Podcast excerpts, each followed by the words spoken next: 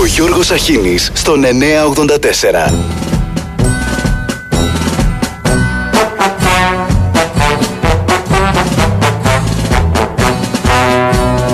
Πού είσαι, πού είσαι Έφαγα τον κόσμο όλο να σε βρω Θα παρακαλάγαμε χρόνια για να πάμε σε ένα τέτοιο αγώνα. Εκεί στα αριστερά βλέπετε κάποιον με καπέλο. Εδώ λοιπόν στα αριστερά,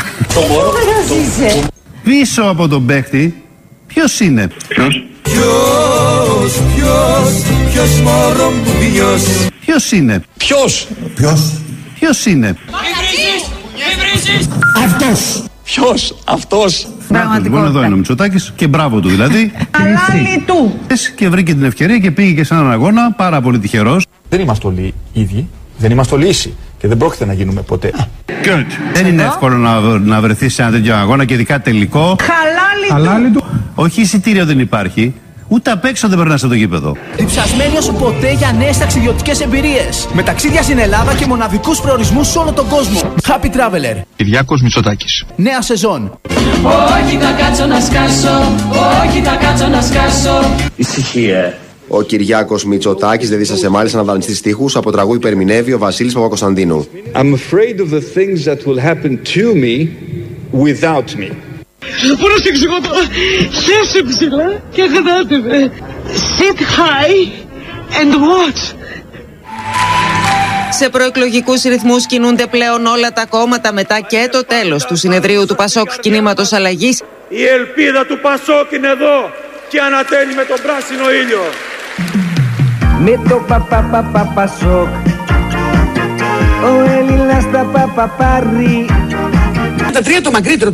Ο Έλληνας θα παρηγορηθεί Πρέπει να αποδείξουμε ότι αλλάξαμε Το νέο πρόγραμμα του Πασόκ άλλαξε ο Μανολιός τους προέδρους μας για τους αγώνες που έδωσαν για την πατρίδα και την παράταξη. Τον Κώστα Σιμίτη, Εμείς νοιαζόμαστε για τους επενδυτές του χρηματιστηρίου. Θέλουμε να βλέπουμε τους επενδυτές να τοποθετούν το περίσσευμά τους στο χρηματιστήριο και να αμείβονται. Που με ρίξες μανούλα μου Μέσα σε αυτό το βόθρο τον Γιώργο Παπανδρέου, Δίνουμε όλοι το παρόν την Κυριακή Τις κάλψες Κάνουμε κι εμείς τη σαρδά μας. Που με ρίξες μανούλα μου Μέσα σε αυτό το βόθρο και τον Βαγγέλη Βενιζέλο, Είμαστε στην πολιτική για να υπηρετήσουμε το εθνικό συμφέρον. Έχουμε αφήσει δουλειές, έχουμε αφήσει την άνεσή μας. Απολύτως! Και στα γρα- στα γραφεία του Πασόκ μέσα. Απολύτως! Που με ρίξες μανούλα μου Μέσα σε αυτό το βόθρο πρέπει να αποδείξουμε ότι θα πληγώσουμε ποτέ, ξανά, κατα- ποτέ ξανά κανένα Έλληνα. Άτο σαρδανάπαλο. Και να είστε σίγουροι ότι η νίκη είναι κοντά. Έρε Έρμεγκοτσο, τι όνειρο να βλέπεις χτες το βράδυ. Με λόγια και λόγια και λόγια Σε φέρανε τούμπα ξανά Και ενώ σου την κάναν λαμόγια Πάλι τους πίστεψες μαλακά Πιο μαλακά Πάλι τους πίστεψες πιο μαλακά Πώς επιβιώνεις με 592 ευρώ; Θα δείτε. Υπάρχει πάντα και στην Ελλάδα ένας μηχανισμός υποστήριξης, οικογένεια, φίλοι, που κάνουν τη ζωή μας εδώ πέρα πιο εύκολη και πιο ευχάριστη. Στο εξοχικό με γονείς και γιαγιά ένα σπίτι, δυο χαρτζηλίκια Η Ελλάδα, το έχω πει πολλές φορές, μπορεί να προσφέρει μια εξαιρετική ποιότητα ζωής. Ποτέ είναι να φτάσει 4 ευρώ το σουδάκι Τα 2 ευρώ και 20 λεπτά που έχει φτάσει η τιμή της βενζίνης Σα ήρθε ο λογαριασμός της ΔΕΗ. Ήρθε πάνω από χιλιάρικο Μια οικογένεια αρχίζει και πιέζει πολύ το, το φεμενίκιο. Καταπληκτικά. Και σε, μια, σε ένα κόσμο όπου τα ζητήματα αυτά αποκτούν όλο ένα και μεγαλύτερη σημασία, όπου ο σκοπός πια δεν είναι απλά πόσα λεφτά θα βγάλω. Ναι, τα πιο σημαντικά πράγματα στη ζωή όπως η φιλία και ο έρωτας είναι δωρεάν. Πού είναι τα λεφτά, πού είναι τα λεφτά, πού είναι τα λεφτά; Είναι πολύ σημαντικό αυτό, αλλά δεν ε, είναι το μοναδικό κίνητρο ε, το να βγάζει κανείς όλο ένα και περισσότερα λεφτά, αλλά βλέπουμε τη ζωή μας λίγο πιο, ε, λίγο πιο ε, σφαιρικά, λίγο πιο ολιστικά. Τι είπε ο άνθρωπος; Μπράβο του. Κάνει καινονομία. Ναι, το ξέρω, είναι μια δική μου λέξη. Από το καινοτομία και το οικονομία. Νομίζω ότι αν δεν ζήσει κανείς με το άγχος του τι σημαίνει να μην έχεις λεφτά να, να πληρώσεις, να βγάλεις το μήνα, ε, ίσως δεν το καταλαβαίνει ποτέ πραγματικά. Αλήθεια, όπως και έχει πάντα λεφτά. Από πάντα ήταν ο άρχοντας της οικονομίας Έχεις ζήσει ποτέ με 800 ευρώ το μήνα; Όχι. Όχι, δεν έχω ζήσει με 800 ευρώ το μήνα. Και εύχομαι πραγματικά για- να μην χρειαστεί να ζήσω με 800 ευρώ το μήνα. Πο- πο- Πώς θα τα βγάλουμε πέρα; Να σου πω, μας κόβουν το ρεύμα. Έχεις 50 ευρώ ή όχι; Η Ελλάδα μπορεί να, να προσφέρει καλές δουλειές, καλές απολαβές, ε, ε, οικογένεια, φίλους. Ε. Πάρε εδώ πέρα και στην παρέα σου εκεί πέρα. Κύριε, δεν έχω ρέστα να σας δώσω. Τι να μας κάνει ο Μητσοτάκης, πόσο να μας δώσει κι αυτός; και ένα εξαιρετικό ε, περιβάλλον στο οποίο να εργάζεται κανείς αλλά και να ζει. 2022. Κοιτάξτε χάος. Με ένα χιόνι τελειώσαμε. Κόλαση φωτιάς. Βρέχει φωτιά και στάχτη. μετέφερε την πραγματικότητα της Ελλάδας που επέστρεψε δυναμικά ως ηγέτιδα δύναμη στην ευρύτερη περιοχή των Βαλκανίων και της Νοτιοανατολικής Ευρώπης στο παγκόσμιο γίγνεσθε. Είσαι και θα είσαι Είσαι η ελπίδα μας Είσαι η ελπίδα μας Πίδα, πίδα, πίδα μας Ξίδι. Λυπάμαι. Κι ο κόσμος πακούει πελαγώνει και λέει από μέσα του μαλακά, πιο μαλακά, βγάλε το λόγο σου πιο μαλακά. Our than he's wrong. Because uh, what we've seen, uh, unfortunately, over the past two months is uh, I went to um, uh, to Istanbul and had a meeting with Πώς το πες αυτό; to Istanbul and had a meeting with President Erdogan. And... Και θα κάνουμε και ό,τι χρειάζεται για να μην φτάσουμε στο σημείο να κάνουμε ό,τι χρειάζεται. It was, I think, I thought it was a good meeting, but then, you know, a month later, we saw an unprecedented number of uh, overflights. Φαντάζομαι ότι τα καταλαβαίνετε κύριε Τσίπρα. If we'll not try to make these changes, never will change. in order to intimidate, intimidate our revenues. Try to do the better we, we could do. you didn't like the fight? Να σας τα μεταφράσω λοιπόν, συγγνώμη. Ο μόνος, μορφωμένος και λογιστικά κατρετισμένος είμαι εγώ. Την ψήφο μου για να τιμήσω είναι απαραίτητο μαλακά, πιο μαλακά να σου τη ρίξω κι εγώ μαλακά. 20 χώρες αυτή τη στιγμή έχουν ενεργήσεις απαγορεύσεις εξαγωγών. Μπορούμε να ξεκινήσουμε. Η Αργεντινή με το ξακουστό κρέας της έχει απαγορεύσει τις εξαγωγές βοδινού κρέατος έως το τέλος του 2023. Ποιος ξέρει πότε θα ξαναδούμε τις μπριζόλες Αργεντινής; Αχ, κακό που μας βρήκε! Αχ, κακό που μας βρήκε! Μη βάζεις το χέρι στο κλουβί Γιατί ο γορίλας είναι εκεί Στα μάτια σε κοιτάει, σου γελάει Μην το πιστεύεις θα σε φάει Συναγερμός έχει σημάνει μετά τα κρούσματα της λεγόμενης ευλογιάς των πυθίκων. Έλα γοριλάκι Πήδα το μαντράκι Ανησυχούμε κύριε Είχαμε τους Παγώνη. κορονοϊούς. Είχαμε το ένα. Ήρθε η πατήτιδα. Τώρα διαβάζουμε ότι έρχεται η ευλογιά των πυθίκων. Τι γίνεται, κυρία Παγώνη. Ήρθε το τέλος! Και εμείς είμαστε έτοιμοι, η Ναι. επιστημονική κοινότητα, να το αντιμετωπίσουμε. Καλά θα πάει αυτό. Άλλωστε, όπως αποδείξαμε, αντιμετωπίσαμε και την πανδημία. Τι λες, μαϊμού του Φαραώ. Και είδατε ότι μέχρι τώρα ε, κάνουμε ό,τι μπορούμε το καλύτερο. Αρκεί να σας πω ότι έχει φτιαχτεί μέχρι και εμβόλιο για αυτό τον ιό. Με το ζόρι. Με το ζόρι στη σειρά και εμβολιασμός. Υπάρχει και εμβόλιο το οποίο έχει εγκριθεί, πιάνει και την ευλογιά και την ευλογιά των πυθίκων. Είναι ο μακάκος ρίσος. Ό,τι πιο κοντά στον άνθρωπο υπάρχει στο ζωικό βασίλειο. Πώς μπορούμε να προστατευτούμε κύριε καθηγητά; μπορούν να τηρούν τους κανόνες ατομικής υγιεινής με την καθαριότητα των χεριών Χέρια πλένουμε. και το καλό ψήσιμο του κρέατος ειδικώ. Εσύ τα ψηφτά; Ναι. Ωραία. Καμένο δεν είναι καμένο. Ε; Από το ομό κρέας υπάρχει κίνδυνος, λέτε; Άμα δεν ξέρεις να φας, που λες το κρέας είναι ομό και ανατισμένοι πολύ, γιατί ήρθε να φας. Ομό κρέας α, νομίζω αν είναι ελεγμένο δεν υπάρχει τέτοιος κίνδυνος.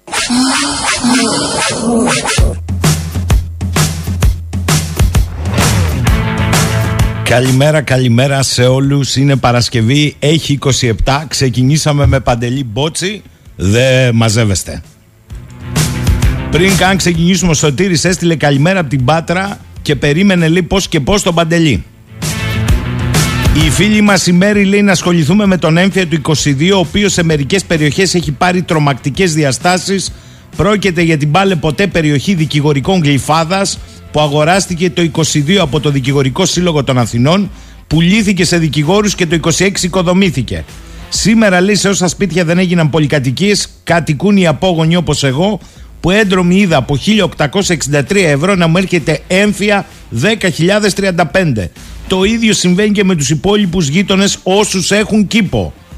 Το σπίτι μου είναι 80 τετραγωνικά του 1926 με κήπο. Έχεις κήπο κυρία Μέρη; Σπέβδει να διευκρινίσει ότι δεν είναι εφοπλιστική περιοχή με παύλεις και πισίνες, είναι τα ίδια εκείνα σπίτια με τον κήπο τους, γεράνια, λεμονιές κτλ.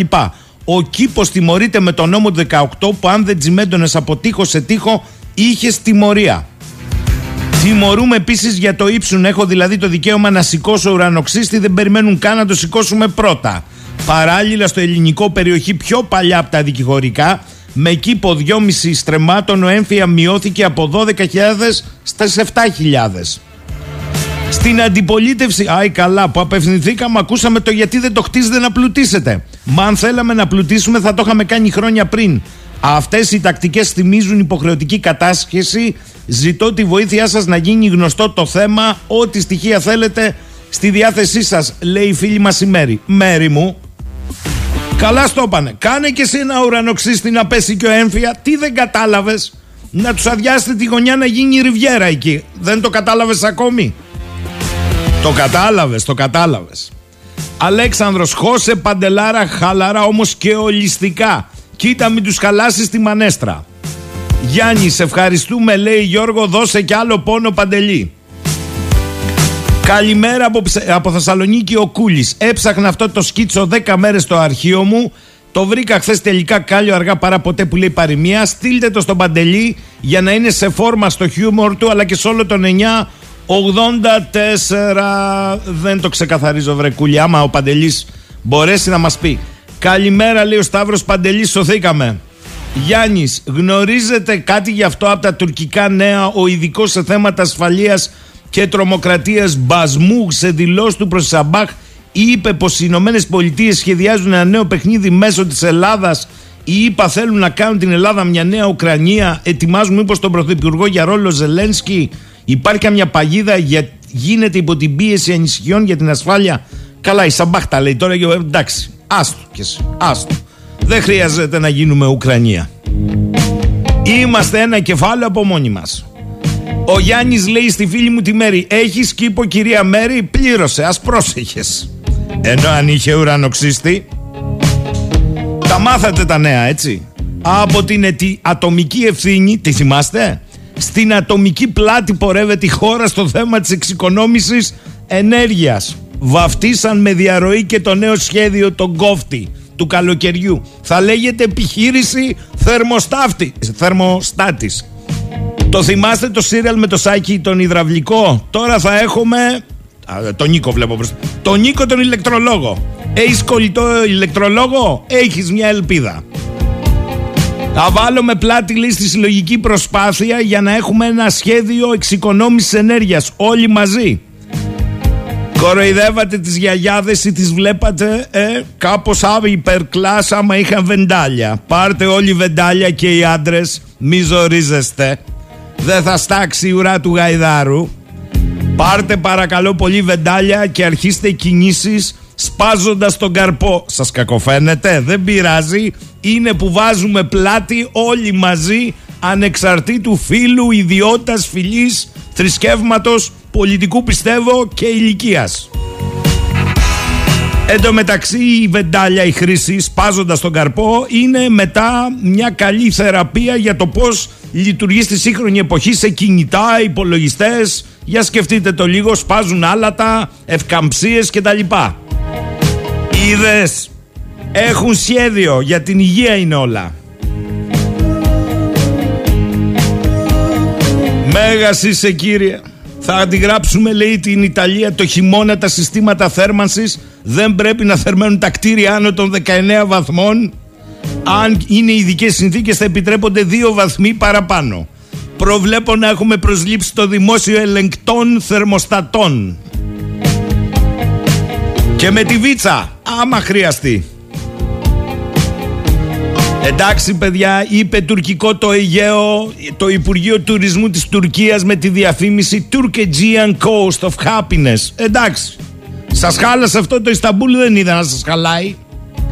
Μέχρι και ο μέγας γλωσσολόγος Μπαμπινιώτης εξήγησε ότι το Αίγε το έλεγαν από τα ελληνικά με την ελληνική λέξη Αιγαίο που σημαίνει κυματόβρεχτο από την αρχαία λέξη έγε στα κύματα πιθανώς μεταφορά εξεγός της γίδας.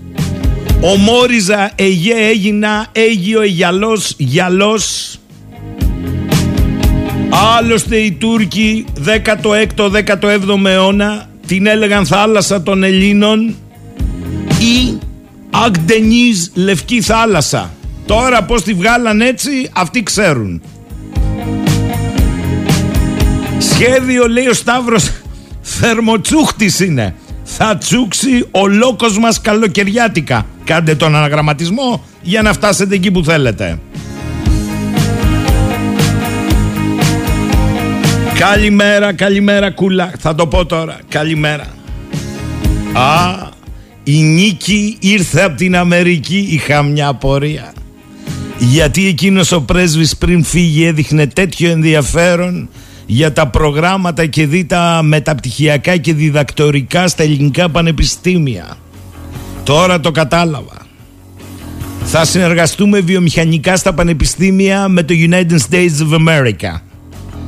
Και θα τα κάνουμε εδώ εσωτερικά. Τα μεταπτυχιακά, τα διδακτορικά, εργοστασιακά, βιομηχανικά της τέταρτης και πέμπτης επαναστάσεως. Γεια σου Νίκη. Η Νίκη λοιπόν παρουσίασε ένα νέο νόμο όπου οι Πριτάνοι θα εκλέγονται απ' έξω όχι από μέσα γιατί αυτό είναι ένα θέμα. Και επειδή η, η μισή στο Συμβούλιο Plus θα είναι του εξωτερικού καν της Ελλάδας καταλαβαίνετε τι έχει να γίνει. Σημείο πρώτον. Σημείο δεύτερο. Και Α και Ου και δάπνου του Φουκού, άμα την πέρασε η Πουκουσού, πολύ απλά με ένα νόμο σε ένα άρθρο καταργούνται οι φοιτητικές παρατάξεις. Όχι, λέει η κυρία Υπουργός. Οι παρατάξεις δεν καταργούνται διότι βλέπεις έχουν κατατεθειμένα σε πρωτοδικία την αναγνώριση των φοιτητικών συλλόγων και των παρατάξεων και είναι ένα θέμα. Δεν μπορεί να αλλάξεις έτσι με ένα νόμο, με ένα άρθρο το Σύνταγμα. Δεν καταργούνται, λέει, όχι. Τι καταργείται όμως, η εκπροσώπηση των παρατάξεων στα όργανα του Πανεπιστημίου; Θα είναι ενιαίο το ψηφοδέλτιο. Δηλαδή δεν έχουν λόγο ύπαρξης παρατάξει. Πότε, όταν η ΚΕΑ και ΟΥ καταγκριμνίστηκε από την πρώτη θέση; Διότι αν ήταν πρώτη, ξέρουμε τι θα γινόταν. Τώρα ψάξτε λίγο στο αρχείο γιατί διαβάζω πολύ η αιτία της διάλυσης των πανεπιστημίων σακουλιάζοντας όλους τους φοιτητές είναι οι παρατάξεις όλες πήγαιναν στη Μύκονο. Και εν πάση περιπτώσει και στη Μύκονο να πήγαιναν, καλά κάναν νέα παιδιά είναι. Δεν νομίζω ότι οι φοιτητές είναι το πρόβλημα της διάλυσης των πανεπιστημίων, αλλά οι πολιτικές επιλογές. Και αυτή η περίφημη ανάδειξη αρίστων, αποκαματικοποίηση και πάει λέγοντας Εμένα μου θυμίζει, προσέξτε εσείς που θα το χρησιμοποιήσετε Ένα παλιό έτσι εγχείρημα που έγινε και οδήγησε στη νομική και αλαχού μέσα στη Χούντα. Αυτά λέγανε ως επιχειρήματα οι Χουντέοι. Θα κάνουμε ένα ενιαίο φοιτητικό σύλλογο με ένα ενιαίο ψηφοδέλτιο και μετά θα αποφασίζει ο Επίτροπος ποιοι θα είναι το Διοικητικό Συμβούλιο. Καλά πάμε. Πολύ καλά πάμε. Και επειδή θέλει και λίγο αυτό να είναι και σκηνοθετημένο, δώσ' του έχει γίνει βεντέτα αστυνομίας φοιτητών το απειθήτα. Αυτό με τα μάτια να συνοδεύουν το φοιτητή να κάνει μάθημα γιατί δεν μπορεί αλλιώς η εξωφοιτητική, δεν υπάρχει ούτε ένας αυτές τις μέρες ειδικά. Δεν το έχω ξαναδεί, δεν κουνιέται φίλο. Η κοινωνία είναι μια χαρά, σου λέει: Διώξτε τα αλυτά παιδά από εκεί πέρα, τους μαλλιάδες, τους βρωμιάριδες. Παιδιά σας είναι. Να το έχετε υπόψη σας. Είναι η επόμενη γενιά που θα κάνει κουμάντο. Αν τη θέλετε δαρμένη, ματωμένη και πιθαναγκασμένη, να τη χαίρεστε.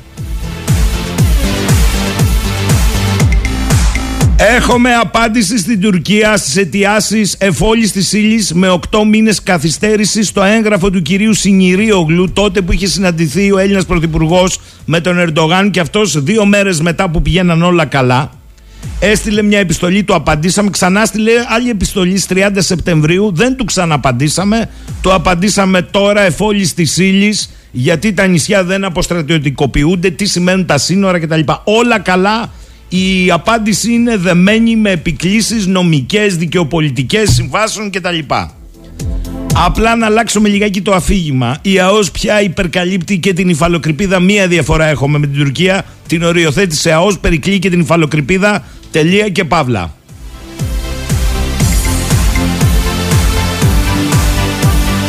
Αν θα έχουμε καλό καλοκαίρι, θερμό και τέτοια, δεν ξέρω, ρωτήστε τους γείτονες και τις δικές μας διαθέσεις.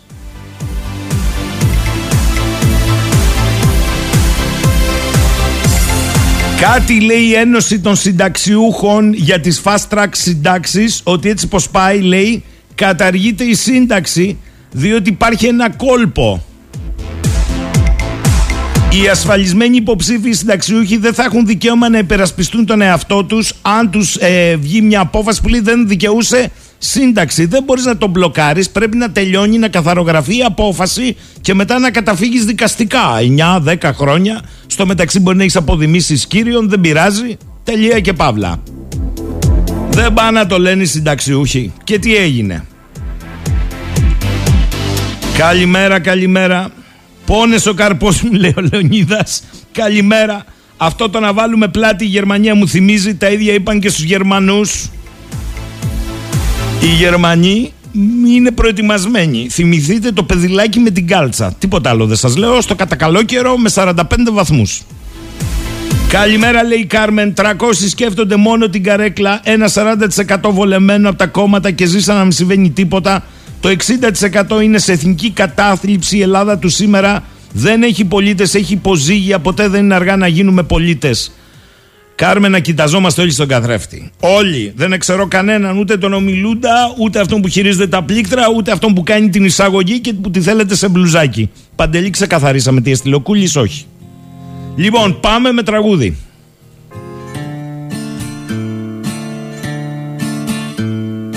Είμαι απ' τα παιδιά που δεν κάθονται καλά Την έχω καταλάβει από μικρό στη ζαβολιά Δεν κάνω τσιμουδιά όσο πέφτουνε κορμιά. Ήμουν και θα είμαι από εκείνα τα παιδιά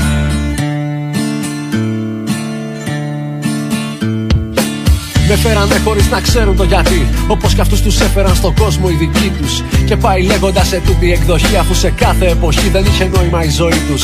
Να παντρευτούν και να κάνουν παιδιά. Να βγάλουν λεφτά, να πάρουν σπίτι και αμάξι. Για τους ρωτήσουν πώς είσαστε καλά. Αυτοί θα λένε όλα καλά, πολλή δουλειά, αλλά εντάξει. Για αυτούς μετράει να μην φαίνεσαι σκατά. Μη στραβό μου τσουνιάζει για τη γειτονιά μιλάει. Και άμα τολμήσεις και την πει στη γειτονιά, είσαι από εκείνα τα παιδιά που τα παιδιά τους τα χαλάει. Τέτοιο παιδί θέλει να γίνω από παιδί. Και τώρα που μεγάλωσα τέτοιο παιδί να μείνω. Ένα παιδί που δεν θα πίστευε ποτέ πως μια παρθένα γέννησε παιδί κρατώντας ένα κρίνο.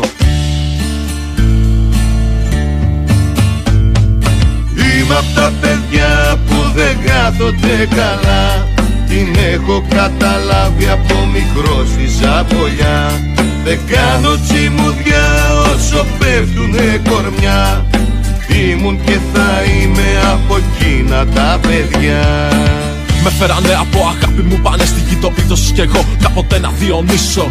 Μήχα στα πουκουλά και πάντα με στοργή Μα εγώ για το αντίθετο παλεύα να τους πείσω. Με θέλανε τον πρώτο για τον πρώτο μαθητή. Και τη σημαία του σχολείου μου να την κρατήσω. Κι αφού δεν τα κατάφερα ποτέ στην τελική Αποφάσισα τρεις μήνες στο σχολείο να κλείσω. Άλλοι με είχαν για τρελό κι άλλοι για φυλακή. Πολλές φορές με κάνανε εμένα να μισήσω. Ανηθικοί να προσπαθούν να πούνε για ηθική Τότε δεν τους υπολόγισα τώρα το να τους πείσω Να λένε στον πατέρα μου προσέχε το παιδί Και εγώ να προσπαθώ χίλιες φορές να το εξηγήσω. Γερόλογος που με έτσι είναι επειδή με να νουρίσατε πολύ και τώρα λέω να ξυπνήσω. Είμαι απ' τα παιδιά που δεν κάθονται καλά Την έχω καταλάβει από μικρός στη ζαβολιά Δεν κάνω τσιμουδιά όσο πέφτουνε κορμιά Ήμουν και θα είμαι από εκείνα τα παιδιά δεν κάνω τσιμουδιά, δεν βγάζω το σκασμό. Όσο η καταστολή θα μας βαράει στο ψαχνό. Όσο οι άνθρωποι ονειρεύονται μονάχα όταν λένε τι θα κάναν να κερδίζαν το λαχνό. Δεν κάνω τούμπεκι χοντρό εψιλοκομμένο. Όσο κάθε φτωχό θα το φωνάζουμε καημένο. Όσο θα κλαίμε γιατί φταίει το πεπρωμένο. Η μοίρα του, η τύχη του που του το είχε γραμμένο. Δεν το βουλώνω κι ας με κάνετε θυσία. Για κάθε της κάρτας στη γη φταίει η ιδιοκτησία. Για κάθε πόλεμο, για κάθε πεινασμένο. Για κάθε μισαλόδοξο και λόγο το μημένο δεν σωπαίνω. Δεν σας κάνω τη χάρη, δεν είμαι το καλό παιδί και τάξο παλικάρι. Όσο έχω την υγειά μου μέχρι κλάβα να κλατάρει, θα τα λέω στη γενιά μου, πας και το πάρει χαμπάρι. Είμαι απ' τα παιδιά που δεν κάθονται καλά Την έχω καταλάβει από μικρός στη Σαβολιά Δεν κάνω τσιμουδιά όσο πέφτουνε κορμιά Ήμουν και θα είμαι από εκείνα τα παιδιά. Είμαι απ' τα παιδιά που δεν κάθονται καλά. Την έχω καταλάβει από μικρός στη Σαβολιά. Δεν κάνω τσιμουδιά όσο πέφτουνε κορμιά. Ήμουν και θα είμαι από εκείνα τα παιδιά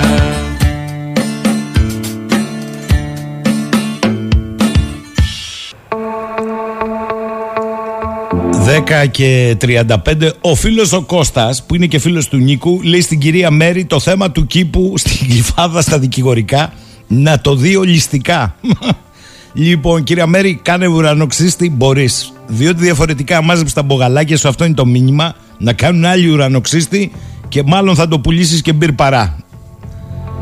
Ε, ο φίλος ο Σταύρος του αρέσουν τα τραγούδια σήμερα. Ευχαριστούμε, Σταύρο. Ο Γιάννης, παιδιά, λέει ένα μπλουζάκι ζητήσαμε λογότυπο του σταθμού, συμβολικό αντίτιμο για σκοπό που θα επιλέξετε. Άστα ρε Γιάννη τώρα. Άστα. Θα βγάλουμε μπλουζάκια, είπαμε στο τέλος.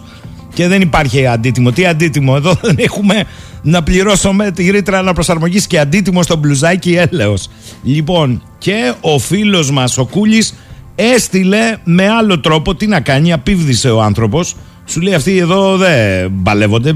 Μας λένε και με την τεχνολογία, δεν, μάλλον δεν τα πάνε καλά. Δεν τα πάνε καλά. Μου έστειλε λοιπόν με messenger βλέπεις η τεχνολογία τι κάνει.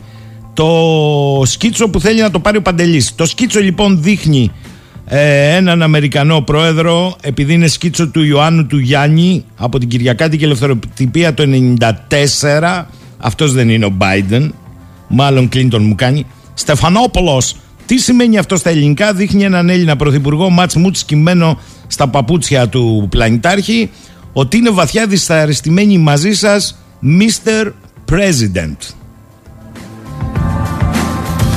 Δεν ξέρω τι συμβαίνει και τι θέλει να πει με αυτό ο Κούλης. Εκείνο, μάλλον ξέρω, κατάλαβα και όλοι καταλάβαμε. Εκείνο που θέλω να σας πω είναι ότι τη διαμαρτυρία και τη δυσαρέσκεια για όσα οργανώνονται αύριο, αν δεν κάνω λάθος, από το, το θυμάστε το πρόγραμμα με τις memories αναμνήσεις από την κατοχή τη Γερμανία. Έχουμε και ένα τι ρομαντικό που ακούγεται. Ε, Νίκο, ο παππούς σου, ε, αναμνήσεις. 41-45, ε, τι ωραίες αναμνήσεις.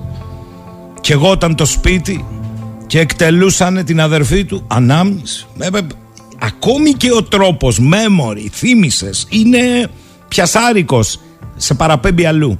Λοιπόν, αύριο έχει διαδικτυακή μερίδα Όπως έχει πει το Εθνικό Συμβούλιο Διεκδίκησης με στοιχεία των οφειλών της Γερμανίας προς την Ελλάδα, το πρόγραμμα είναι συγχρηματοδοτούμενο από το Γερμανικό Υπουργείο Εξωτερικών με συγκεκριμένη στόχευση. Και λέει και άλλα πολλά υπενθυμίζοντας όλη την ιστορία και την προϊστορία όλων όσων προσπαθούν με έναν τρόπο να μπουν από την πίσω πόρτα για να ξαναγράψουμε, είναι της εποχής, την ιστορία όλοι μαζί τραγικές μνήμες και θύμησες τραγικές. Το τραγικές είναι έτσι... Καλημερίζω το συγγραμματέα λοιπόν του Εθνικού ε, Συμβουλίου το οποίο και αυτή τη φορά σε όλους τους τόνους και προς όλες κατευθύνσεις ε, υπενθυμίζει για να μπέσει κανείς στην παγίδα. Το άσχημο βεβαίως είναι ότι πάλι εμπλέκονται πανεπιστήμια με το Ρίχτερ ήταν της Κρήτης. Τώρα είναι το Πανεπιστήμιο Αιγαίου. Καλημέρα, κύριε Σιγκελάκη. Καλημέρα, κύριε Σαχίνη. Ευχαριστώ πολύ για την πρόσκληση και τα, τα άμεσα αντανακλαστικά σας. Για πείτε μου, κύριε Σιγκελάκη, θα μπορούσε κάποιος να αντιτείνει ότι καλά, ρε παιδί μου, δεν περιμένετε να δείτε τι είναι αυτή η διαδικτυακή ημερίδα και γιατί δεν παρεμβαίνετε σε αυτή και βγαίνετε και την καταγγέλλετε. Ε, κάνατε μια πολύ καλή εισαγωγή που δείξατε ουσιαστικά ποιο είναι το πλαίσιο, ποιος είναι ο σκοπός, σε πιο ευρύτερο εγχείρημα εντάσσεται αυτή η προσπάθεια του γερμανικού κράτους. Γιατί να μην έχουμε καμία ψευδέστηση, πρόκειται για προσπάθεια έμπνευσης και χρηματοδότησης του Βερολίνου, η οποία ήρθε πότε, ήρθε αμέσως μετά την επίσκεψη του Ιωάκιμ Γκάουκ στην Ελλάδα, που είχε ως σκοπό έτσι με ένα χτυπήμα στην πλάτη με δύο καλά λόγια να κλείσει τις πληγές. Και εξαγγέλθηκε ότι θα προχωρήσει η Γερμανία, εξαγγέλθηκε τότε από τον ίδιο τον Ιωάκιμ Γκάουκ, παρουσία μάλιστα ε, του αέμνηστου Προέδρου Κάρολου Παπούλια, εξαγγέλθηκε λοιπόν ότι η Γερμανία θα προχωρήσει σε κινήσεις επεξεργασίας της μνήμης και επούλωσης των τραυμάτων. Ε, εμείς λοιπόν τότε, από τότε το παρακολουθούμε, το γνωρίζετε, σειρά ανακοινώσεων, παρεμβάσεων, πολλές φορές και κινητοποιήσεων, παρουσία του Γερμανού πρέσβη, για να πούμε ότι όλες αυτές οι πρωτοβουλίες υπηρετούν ένα και μόνο σκοπό. Τη στρατηγική που έχει η Γερμανία από το 2014 και μετά να ενταφιάσει πάση θυσία και άρον άρον το, τη διεκδίκηση των γερμανικών οφειλών. Μέχρι τότε υπήρχε μια αν θέλετε αμφιθυμία, μια διχογνωμία, μια άλλη λογική που έλεγε ότι όταν ε, ε, θα υπογράψουμε κάποια στιγμή συνθήκη ειρήνης με την Ελλάδα και τότε θα λυθεί το θέμα. Ε, από το 2014 και μετά και σε αυτό ε, είχε εγκαίρως αντιδράσει ο πρόεδρος μας, ο αείμνηστος ο Μανώλης ο Γλέζος, προκαλώντας το Σόιμπλε επ' αυτού, είχε αντιδράσει στο εξής ότι άλλαξε η, η πολιτική της Γερμανίας, η στρατηγική και είπε ότι πλέον δεν υπάρχει θέμα αποζημιώσεων, επανορθώσεων, είναι νομικά και πολιτικά λήξαν το θεωρεί. Τι θυμάστε τις επίσημες ανακοινώσεις και όποτε έρχεται η Μέρκελ στην Ελλάδα πριν έρθει ε, αναγγέλει ο εκπρόσωπός της ε, αυτή την αυθαίρετη, ε, ατεκμηρίωτη και, και αυταρχική λογική ότι έκλεισε το θέμα γιατί, γιατί έτσι το αποφάσισε μονομερός η Γερμανία. Ε, ήρθε λοιπόν αυτό το πρόγραμμα μαζί και με τα, τις άλλες πρωτοβουλίες, Ελληνογερμανικό Ίδρυμα Νεολαίας, ε, Ταμείο για το Μέλλον κτλ. για να ε, επουλώσει τις πληγές, να επεξεργαστεί τη μνήμη, να την κάνει διαφορετική και να περάσει προς τα έξω και προς το εκπαιδευτικό σύστημα της Ελλάδας και αυτό είναι το πιο επικίνδυνο, μια ανώδυνη ε, εκδοχή της ιστορίας της κατοχής και της αντίστασης ανώδυνη για τη Γερμανία και τις ευθύνες της που δεν λέει να αναλάβει για τα ναζιστικά εγκλήματα κατά της ανθρωπότητας που διέπραξε το Τρίτο Ράιχ. Ε, απέναντι σε αυτό δεν μπορούμε να σιωπήσουμε. Ε, αντίθετα, αποκαλύψαμε από την πρώτη στιγμή, αν θέλετε, της ε, ε επέλασης που, που έκανε και διάλεξαν μια συμβολική ημερομηνία 25 Νοεμβρίου του 2020 στην επέτειο του Γοργοποτάμου, ξέρετε, ε, δεν κάνουν τίποτα τυχαίο οι Γερμανοί, ε, έκαναν την πρώτη ημερίδα στη, διαδικτυακή στο, στο Βερολίνο, ε, συνέχισαν μετά στην Ελλάδα και βλέπουμε, στην αρχή μας λέγανε ότι το κάνουν και γιατί ε, δεν γνωρίζουν οι Γερμανοί, ε, οι μαθητές αλλά και η κοινωνία τα εγκλήματα του Τρίτου Ράχη στην Ελλάδα. Ε, στην πορεία ο ίδιος ο επικεφαλής, ο κύριος Αποστολόπουλος του προγράμματος ομολόγησε ότι το ενδιαφέρον των γερμανικών σχολείων και εκπαιδευτικών να μετάσχουν στο πρόγραμμα είναι περιορισμένο και δεν φαίνεται να έχουν και καμία ιδιαίτερη ζέση ε, οι υπεύθυνοι του προγράμματος για να ε, ενημερώσουν, να διαφωτίσουν τη γερμανική κοινωνία για τα φοβερά εγκλήματα του Τρίτου Ράιχ στην Ελλάδα. Αντίθετα, επικεντρώνονται στο πώς θα διαφωτίσουν εντός πολλών εισαγωγικών ε, την ελληνική κοινωνία με βάση τις δικές τους απόψεις, τις φιλικές προς το γερμανικό κράτος. Δεν μου λέτε κύριε Σιγκελάκη, ε, στην ουσία αύριο αυτή η ιστορία πιστοποιεί το ίδιο το πρόγραμμα; Στην ουσία αύριο ε, όπως το λένε και αυτοί ε, μπροστά μπροστά στην πρόσκλησή τους σκοπός της λέει είναι η επιστημονική αποτίμηση επιβεβαιωτική ή κριτική της εγκυρότητας και της λειτουργικότητας του εκπαιδευτικού προγράμματος μνήμης από την κατοχή στην Ελλάδα MOG του Freie Universität Berlin και ειδικότερα επιστημολογικές, ιστοριογραφικές, διδακτικές, παιδαγωγικές παραδοχές και παράμετροι του με γνώμονα, το τονίζουμε, την ενδεχόμενη εφαρμογή του στο ελληνικό εκπαιδευτικό σύστημα. Δεν απογοητεύει από την απάντηση που έδωσε η Υφυπουργός ε, Παιδείας η Ζέτα η Μακρύ σε ερώτηση πριν από ένα περίπου χρόνο του βουλευτή του Πασόκ ε, Βασίλη Κεγκέρογλου, μια ερώτηση που ήρθε μετά από ερωτήσεις τόσο του ΣΥΡΙΖΑ, του ΚΚΕ, του ΜΕΡΑ 25, έτσι σκληρές ερωτήσεις και τότε λοιπόν αποφάσισε να απαντήσει η κυβέρνηση ότι δεν είχε ε, δοθεί καμία άδεια, ούτε καν είχε, δοθεί, ε, είχε γίνει έτοιμα προς την κυβέρνηση και σε κάθε περίπτωση έλεγε η κυρία Μακρύ ότι το Υπουργείο Παιδείας ε, με άλλη διαδικασία παράγει συγγράμματα και εκπαιδευτικό υλικό και άφηνε να εννοηθεί ότι η πόρτα είναι κλειστή. Επανήλθε το φθινόπωρο το πρόγραμμα, οι Γερμανοί επανήλθαν, μας ενημέρωσαν ότι, και ξέρετε το, ποιο είναι το άσχημο, η ενημέρωση που κάνανε το φθινόπωρο το Σεπτέμβριο, αν δεν κάνω λάθος, ε, ότι υπέβαλαν τελικά αίτηση, ε, διανεμήθηκε από το Αθηναϊκό Πρακτορείο Ειδήσεων διανεμήθηκε από το Αθηναϊκό Πρακτορείο Ειδήσεων. Δεν ξέρω αν αυτό είναι προάγγελος αλλαγής τάση της κυβέρνησης μετά τις εκλογές, δεν ξέρω. Ε, είμαστε πολύ επιφυλακτικοί και πολύ ανήσυχοι γι' αυτό. Λοιπόν, και στην πορεία, μαλακώνοντας λίγο το λόγο, ξέρετε, τα έχουμε πει ε, σε, στις εκπομπές σας, τα έχετε αναδείξει και σε τηλεοπτικές εκπομπές, ε, αλλά και σε ένα κείμενο που σας είχαμε στείλει ε, πριν από μερικούς μήνες, ε, με συναγωνιστές, το Χαρίλαο τον Ερμίδη, το Δημήτρη mm. τον πάνω και τον συνονόματο θείο μου τον Αστρονόδη Συγγελάκη είχαμε γράψει αυτό ακριβώς ότι είχαμε τεκμηριώσει πώς ε, το πρόγραμμα παραχαράσει την ιστορία υποτιμά τη συμβολή της αντίστασης και της θυσίας του ελληνικού λαού στον αγώνα ενάντια στον ναζισμό, φασισμό και ότι σκύβει με κατανόηση στην πλευρά των δήμιων του άξονα επιδιώκοντας την οριστική ματέωση του αγώνα για τις γερμανικές οφειλές. Είχαμε πει πολλά χαρακτηριστικά παραδείγματα από το ότι επικαλούνται τον Γκέμπελς για το λοιμό της κατοχής στην Αθήνα ότι αφού το λέει ο Γκέμπελς ότι φταίνει οι Βρετανοί, οι Βρετανοί φταίνε. Δευτερευόντως, τριτευόντως φταίει το, το Τρίτο Ράιχ και οι κατακτητές γενικότερα ε, ή άλλα α, α, ανατριχιαστικά ότι ε, φταίει η αντίσταση που, για τα ολοκαυτώματα ή το γεγονός ότι αυτά ξέρετε στην πορεία νύχτα μετά από μήνες ε, σφυροκοπήματος δικού μας και πάντως μετά την επιστολή μας στο, στο Υπουργείο Παιδείας ε, την άνοιξη λοιπόν του 20 αφού στείλαμε το Φεβρουάριο την επιστολή στο Υπουργείο Παιδείας είδαμε λοιπόν μετά ότι προχώρησαν εν κρυπτό και χωρίς να ζητήσουν συγγνώμη αλλά ούτε να εξηγήσουν τους λόγους σε μια μερική διόρθωση των επίμαχων κειμένων. Κόψαν δηλαδή τις γωνίες που, που προκαλούν ε, τον Γκέμπελς, τον, στην αρχή αλλάξαν αυτό που έλεγε μετά το κόψαν τελείως. Κάναν αναπροσαρμογές για να δείξουν ένα καλό πρόσωπο προς τα έξω γιατί θορυβήθηκαν που σπεύσαμε εμείς να το καταγγείλουμε στη Βουλή και στο Υπουργείο Παιδείας.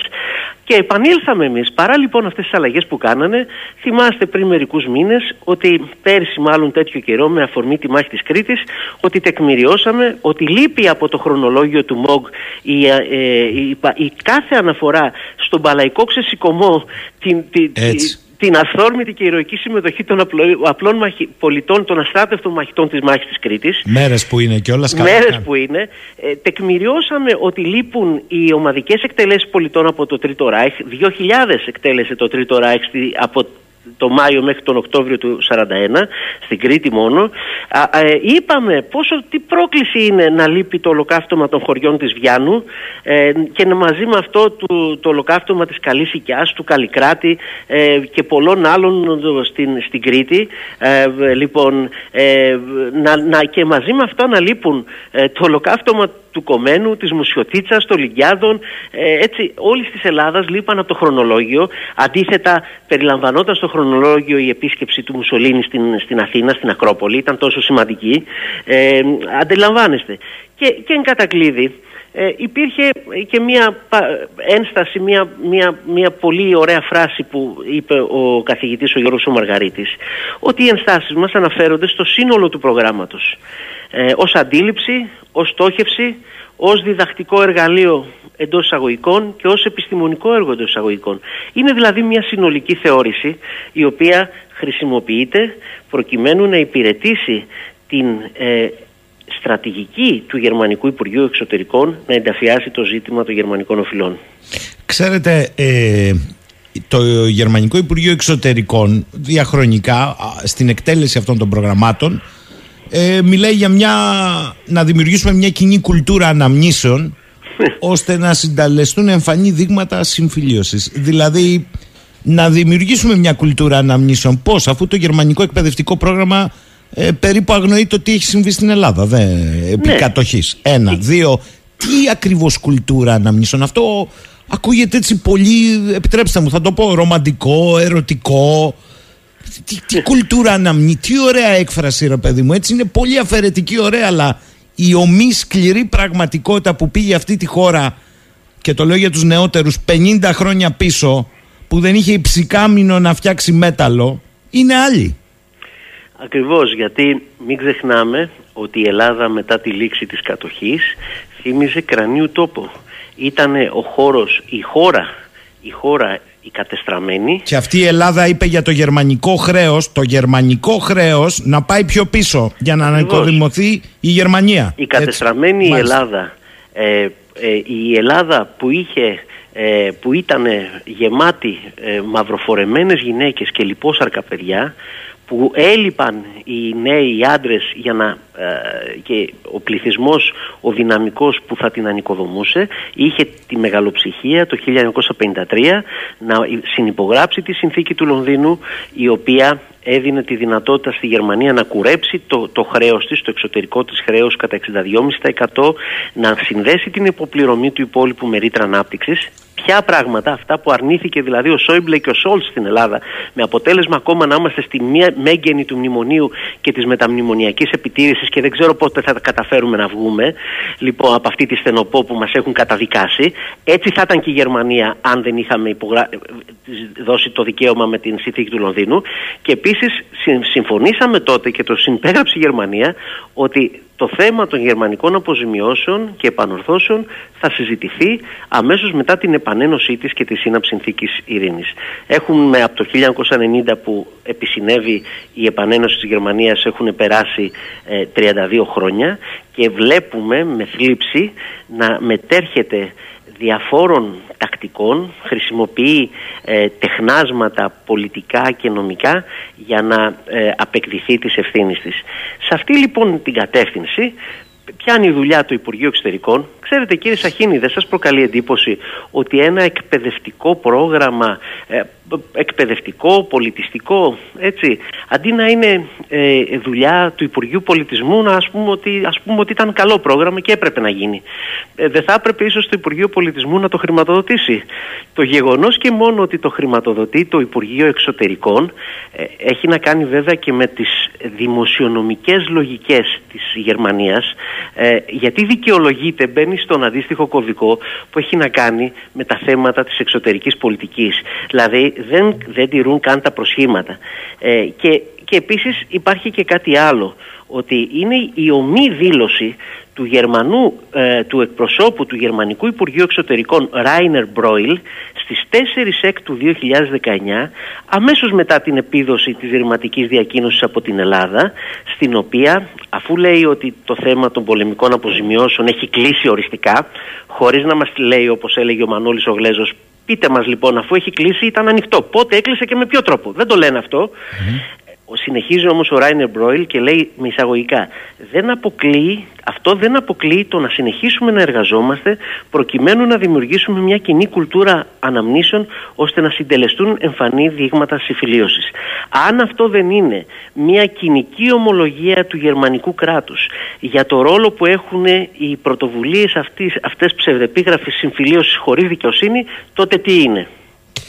Θέλω να απαντήσετε στο φίλο το Θεμιστοκλή που λέει ερώτηση στον αξιότιμο καλεσμένο σας. Είμαστε σίγουροι, λέει κύριε Σιγκελάκη, ότι πίσω από κλειστές πόρτες με κάποιο τρόπο δεν έχει λήξει το θέμα των επανορθώσεων, αποζημιώσεων, όπως θέλετε πέτε το, με νομική μάλιστα εξασφάλιση για τη Γερμανία. Θα πέφτα τελεία από τα σύννεφα, από όσο ξέρω εγώ, εγώ, και μετά θα απαντήσει ο κύριος Σιγκελάκη, ε, ό,τι και να λέμε για τις διαχρονικές ευθύνες των ελληνικών κυβερνήσεων δεν νομίζω ότι υπάρχει ούτε μία ελληνική κυβέρνηση που να έχει παρετηθεί των αξιώσεων. Το ότι δεν ενεργοποιείται είναι άλλο θέμα. Αλλά κύριε Σιγκελάκη εσείς.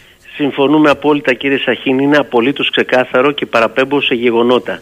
Ε, είμαστε στο Νοέμβριο του 1966. Η κυβέρνηση των αποστατών τότε προσπαθώντας να φιλοτεχνήσει ένα πατριωτικό προφίλ, προβαίνει σε κάποιες κινήσεις, ε, απελευθερώνει ε, ε, ανάπηρους από τα ξερονίσια και ε, επιδίδει ρηματική διακίνωση στη Γερμανία, στη γερμανική κυβέρνηση, στην κυβέρνηση της Ομοσπονδιακής Δημοκρατίας της Γερμανίας, έχει και αυτό τη σημασία του, για το ζήτημα των γερμανικών οφειλών. Απαντά η γερμανική η, η πρεσβεία της Ομοσπονδιακής Δημοκρατίας Γερμανίας στην Ελλάδα στις 31 Μαρτίου του 1967 ακριβώς τρεις εβδομάδες πριν την έλευση της Χούντας. Τι δείχνει αυτό, ότι, γιατί απάντησε τότε, γιατί προφανώς οι Αμερικάνοι έκαναν το πραξικόπημα εδώ της, τη, τη Χούντα και οι Γερμανοί δεν γνώριζαν. Αν γνώριζαν δεν θα είχαν απαντήσει. Και τι απαντούν; Απαντούν το εξής καταπληκτικό. Ουδέποτε θεώρησε η Γερμανία ότι η Ελλάδα έχει παρετηθεί των αξιώσεών της. Και ξέρετε, αυτό το φοβερό, όταν στην αρχή του μνημονίου ε, κυκλοφορούσαν οι φήμες ότι κάτι έχει γίνει και ο κόσμος ε, ήταν ευλο, ε, ευλόγως αγανακτισμένος από την σκληρή ε, πολιτική λιτότητας, διέρεαν σενάρια και φήμες από την γερμανική πρεσβεία στην Αθήνα ότι τι φωνάζετε για τις αποζημιώσεις αφού οι δικοί σας τις ξεπούλησαν, με αυτούς να τα βάλετε. Και πολλοί λοιπόν το είχαν πιστέψει και ετοιμάζανε κρεμάλες στο Σύνταγμα. Λοιπόν, μέχρι που βγήκε τότε το βήμα και έβγαλε αυτή την αποκάλυψη που τη γνωρίζαμε ε, και, και δεν υπήρξε καμία απάντηση από τη γερμανική κυβέρνηση. Αλλά μην πάμε μόνο πίσω, ας έρθουμε πιο μπροστά. Φεβρουάριος 2014 και Ιούνιος 2019. Απαντάει η επιστημονική υπηρεσία της Bundestag σε ερώτημα του Ντιλίνκε και λέει ότι οι αξιώσεις της Ελλάδας είναι τεκμηριωμένες και απαράγραπτες. Η Ελλάδα ουδέποτε έχει παρετηθεί. Μάλιστα τον, στην ανακοίνωση του 19, στο πόρισμα του 19, οι Γερμανοί λένε, η γερμανική υπηρεσία του, η επιστημονική υπηρεσία του Γερμανικού Ομοσπονδιακού Κοινοβουλίου, όχι κάποιος άσχετος, λένε ότι ε, αντιπαραβάλλουν την Ελλάδα με την Πολωνία και λένε ναι, ζητάει και η Πολωνία, αλλά η Πολωνία έχει παρτιθεί δύο φορές. Η Ελλάδα ποτέ. Επομένως, νομίζω ότι το θέμα αυτό έχει κλείσει. Υπάρχουν και πολλές άλλες δηλώσεις Γερμανών που πριν το 2014 που έδειχναν ότι το αναγνωρίζουν το ζήτημα αυτό. Απάντηση Γερμανού Υπουργού στον Ανδρέα Πανδρέου στο ταξίδι του το 1965 που παρέπεμπε στην ε, επανένωση της Γερμανίας για τη λύση του θέματος πλήθος τεκμηρίων έχουμε που αποδεικνύουν ότι καμία απαραίτηση δεν υπάρχει έστω και αν οι ευθύνες των κυβερνήσεων της Ελλάδας διαχρονικά είναι κολοσιαίες υπογραφή δεν υπήρξε, το θέμα παραμένει ανοιχτό. Τα παιχνίδια αυτά θα ξεχάσει η γερμανική πρεσβεία και να ασχοληθεί με την ουσία του ζητήματος ότι δεν μπορεί να υπάρξει συμφιλίωση χωρίς δικαιοσύνη.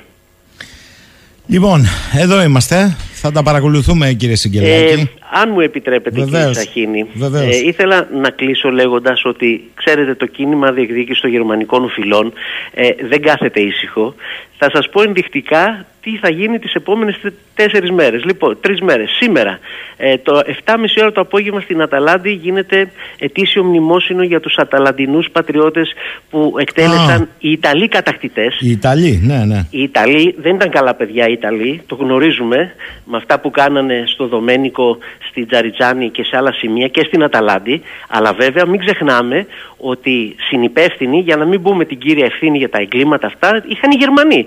Γιατί οι Ιταλοί είχαν χάσει στον πόλεμο από εμάς και δεν θα ερχόταν εδώ αν δεν τους το επέτρεπαν οι Γερμανοί, οι οποίοι τους δώσανε και ένα κομμάτι της Ελλάδας. Όπως συνυπεύθυνοι για τα βουλγαρικά εγκλήματα είναι επίσης οι Γερμανοί, αυτό δεν πρέπει να το ξεχνάμε. Σε 7,5 ώρα λοιπόν γίνεται μνημόσυνο με συμμετοχή και του ε, Μητροπολίτη, του Σιμεών και του βεβαίως ο Δήμος το οργανώνει. Θα έχω την τιμή να μιλήσω εκεί και θα είμαι εκεί μαζί με τον επιζώντα της κατοχής τον Αθανάσιο Φροντιστή, ο οποίος είναι ένα δραστήριο μέλος του Εθνικού Συμβουλίου, ε, την Κυριακή στις 12 στο σπίτι του πολιτισμού στο Ρέθυμνο παρουσιάζεται το βιβλίο του Γιώργου Σταράκη «Η άτακτη στο νομό Ρεθύμνης», Πολύ σημαντικό βιβλίο.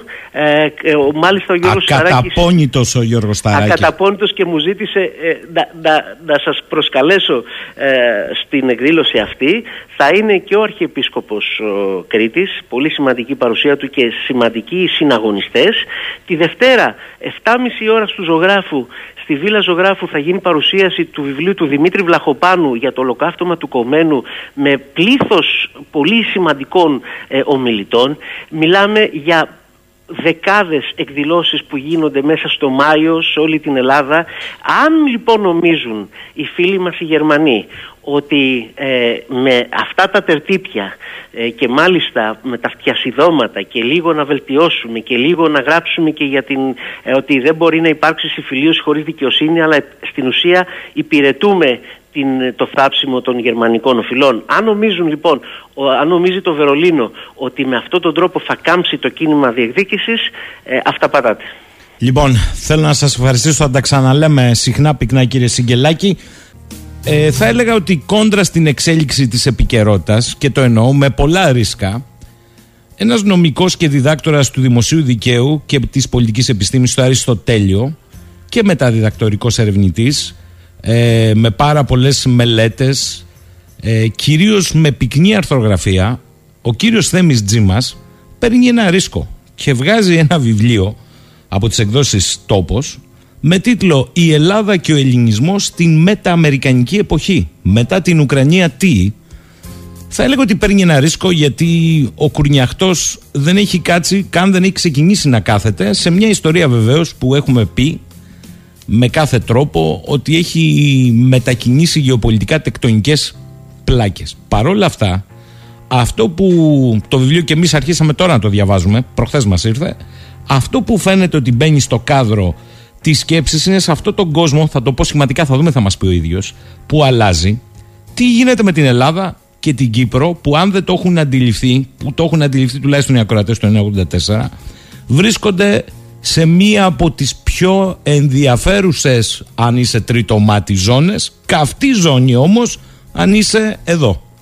Κύριε Τζίμα καλημέρα σας. Καλημέρα σας και σας ευχαριστώ πολύ και για τα καλά σας λόγια και για τη φιλοξενία.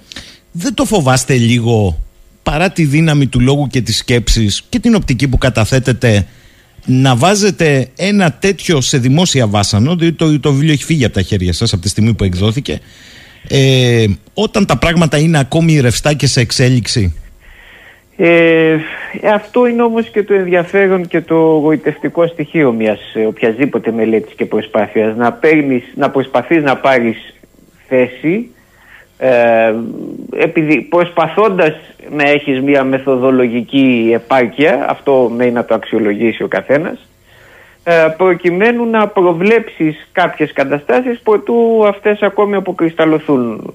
Ε, διότι μετά εντάξει εύκολο είναι, όλοι τις έχουμε μπροστά μας, αν ανοίξουμε τα μάτια μας τις βλέπουμε. Ε, το ενδιαφέρον είναι να προσπαθείς να αντιληφθείς πού θα πάνε τα πράγματα.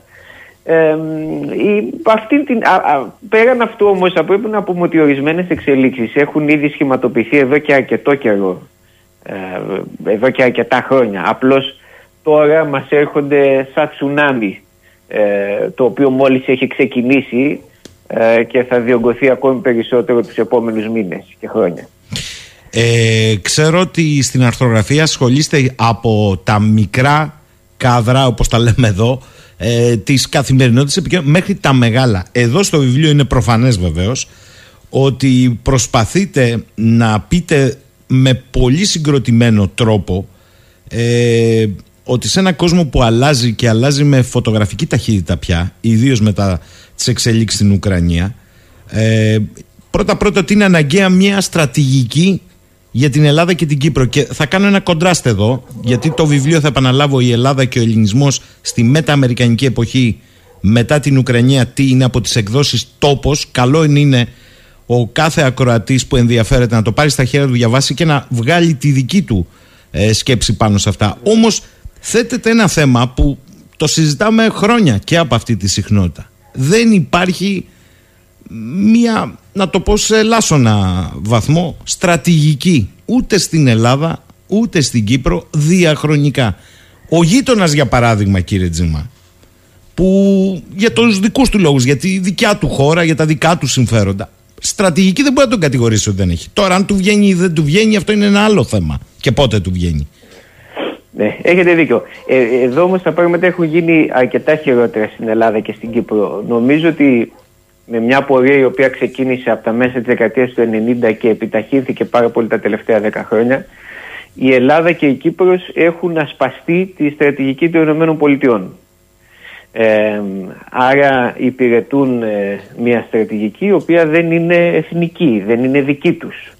Δεν είναι προσαρμοσμένη ε, στα συμφέροντα των λαών των δύο χωρών.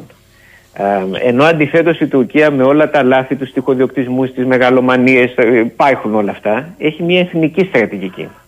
Αυτό εξορισμού τη φέρνει σε μια θέση υπεροχής. Είναι άλλο πράγμα να επιχειρείς να συγχρονίσεις τα δικά σου εθνικά συμφέροντα όπως εσύ τα αντιλαμβάνεσαι με εκείνα της μίας ή της άλλης μεγάλης δύναμης και τελείως διαφορετικό να υπάγεις και σταδιακώς να εξαφανίζεις τα όποια εθνικά σου συμφέροντα στα εθνικά συμφέροντα μιας τρίτης δύναμης. Εμείς κάνουμε το δεύτερο, η Τουρκία κάνει το πρώτο. Άρα θεωρείτε ότι ετεροκαθοριζόμαστε ή για να μην... Απολύτως. Απολύτως. Απολύτως και γι' αυτό ο ρόλος ο οποίος επιφυλάσσεται για την Ελλάδα και την Κύπρο, αφού κατέστησαν και οι δύο χώρες στρατηγικό βάθος του Ισραήλ, είναι να καταστούν στρατηγικό βάθος μιας αντιρωσικής Τουρκίας. Η μεγάλη διαπραγμάτευση είναι ε, για το πώς η Τουρκία θα πάρει σαφή αντιρωσική θέση.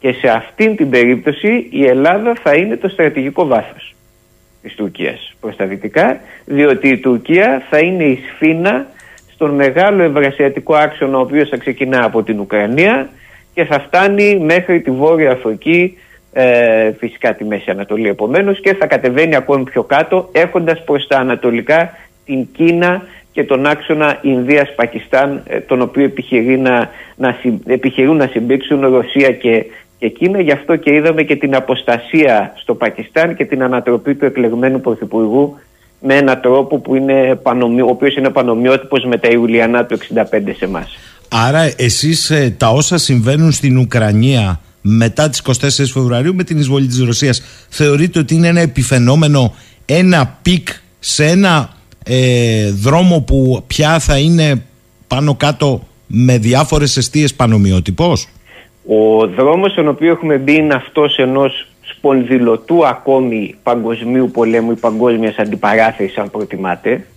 σε διαφορετικά επεισόδια και χωρίς απευθείας σύγκρουση αλλά σαφώς παγκόσμια αντιπαράθεση. Αυτό είναι πάρα πολύ έντονο και ξεκάθαρο σε όλους από τον πόλεμο στη Συρία και μετά.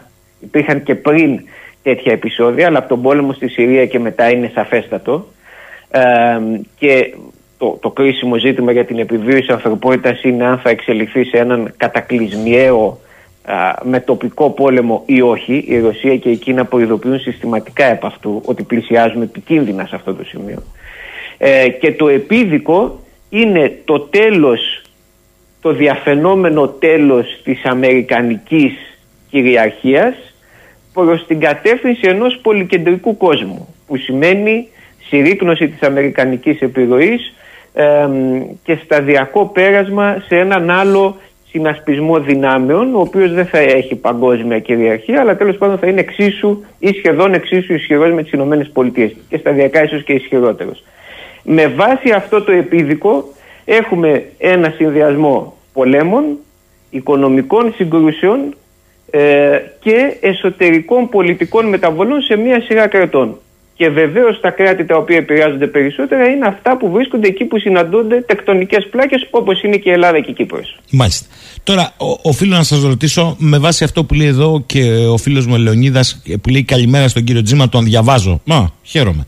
Λοιπόν, λέει λοιπόν ο Λεωνίδας, ε, τον άκουσα να λέει ότι το κρίσιμο είναι να λειτουργήσει η Τουρκία ως φίνα ε, πρωτίστως στη Ρωσία, μετέπειτα και σε ενδεχομένω σύνο-ρωσικό άξονα ε, με βάθος, όπως είπε ο κύριος Τζίμα στη Δύση. Αν αυτό όμως δεν επιτευχθεί, για τους έξι λόγους, επειδή η Τουρκία, σας διαβάζω ακριβώς πώ το γράφει, έχει και μια εθνική στρατηγική, τότε η Ελλάδα ενδέχεται να λειτουργήσει ως πρόξη απέναντι στην Τουρκία; Ναι, ναι. Και αυτό είναι πολύ συμβαίνει. Αν δείτε την, την, ε, τις ελαφρές αλλά σημαντικές διαφοροποίησεις των δηλώσεων από κύκλους της Ουάσιγκτον.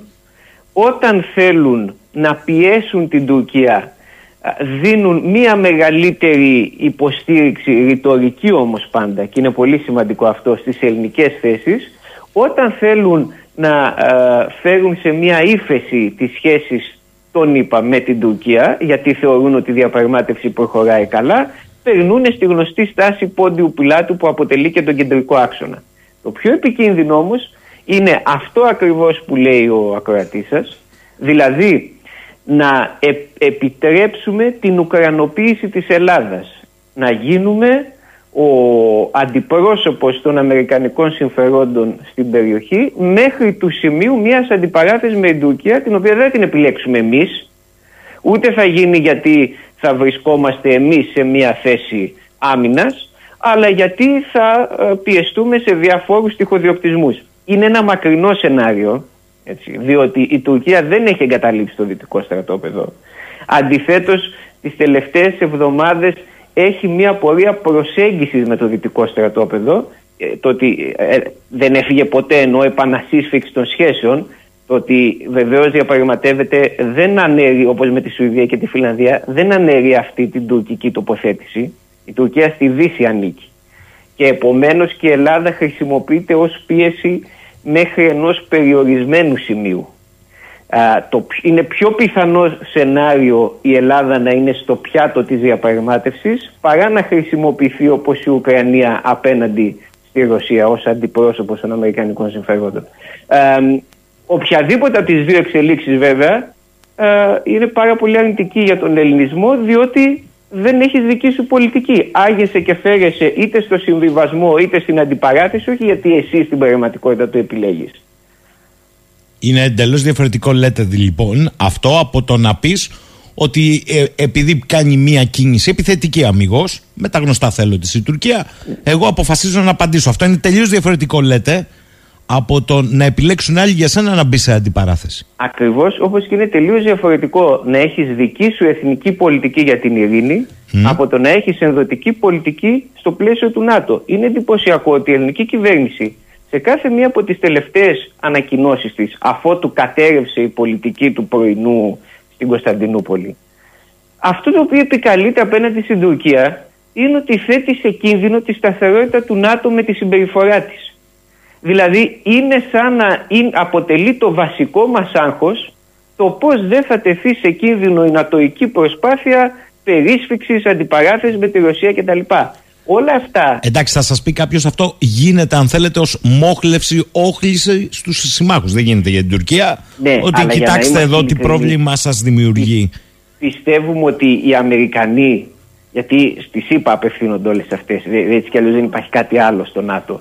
Ε, ε, περιμένουν τη δική μας ανακοίνωση για να αντιληφθούν ότι μια ελληνοτουρκική σύγκρουση θα θέσει σε κίνδυνο την νοτιοανατολική πτέρυγα του ΝΑΤΟ. Και παρεπιπτόντως γιατί οι ελληνικές κυβερνήσεις των τελευταίων 10 ετών δεν επαναλαμβάνουν αυτό που είχε υποθεί τη δεκαετία του 80 ότι οποιαδήποτε σύγκρουση Τουρκίας-Ελλάδος σημαίνει αυτομάτως τέλος για την νοτιοανατολική πτέρυγα του ΝΑΤΟ. Εννοείται λοιπόν ότι προφανώς και αντιλαμβάνονται τι συμβαίνει. Το θέμα είναι πόσο εσύ τους έχεις καταστήσει σαφές ότι αυτό τελεία διότι ανοίγει η πόρτα του φρενοκομείου, να το πω έτσι. Ακριβώς. Και γιατί μπορεί η Τουρκία αλλά δεν μπορεί η Ελλάδα όταν τίθεται ένα διεθνές ζήτημα να εξασκεί το, τα δικαιώματα που απορρέουν από την κυριαρχία της και να διαπραγματεύεται πάνω σε δικά της συμφέροντα. Αυτό που κάνει με τη Σουηδία και τη Φιλανδία η Τουρκία ναι. είναι πολύ απλό αλλά πάρα πολύ έξυπνο και πάρα πολύ ορθό. Σε αντίθεση με αυτό το οποίο λένε τα, τα μέσα ενημέρωσης στην Ελλάδα που θέλουν να παρουσιάζουν έναν Ερντογάν παράφρονα, παραλυρηματικό και διάφορα τέτοια. Αυτά τα οποία λέει η Τουρκία είναι απόλυτα σωστά. Μπορεί να δεχτεί νέες χώρες στο ΝΑΤΟ. Σωστά για αυτήν εννοείται. ότι αυτές δεν συγκρούνται με τα δικά της εθνικά συμφέροντα. σωστά για αυτήν εννοείται, για να μην παρεξηγηθούμε τώρα. Ναι, είναι το... απολύτως σωστό για την Τουρκία. Ναι, ναι, ναι.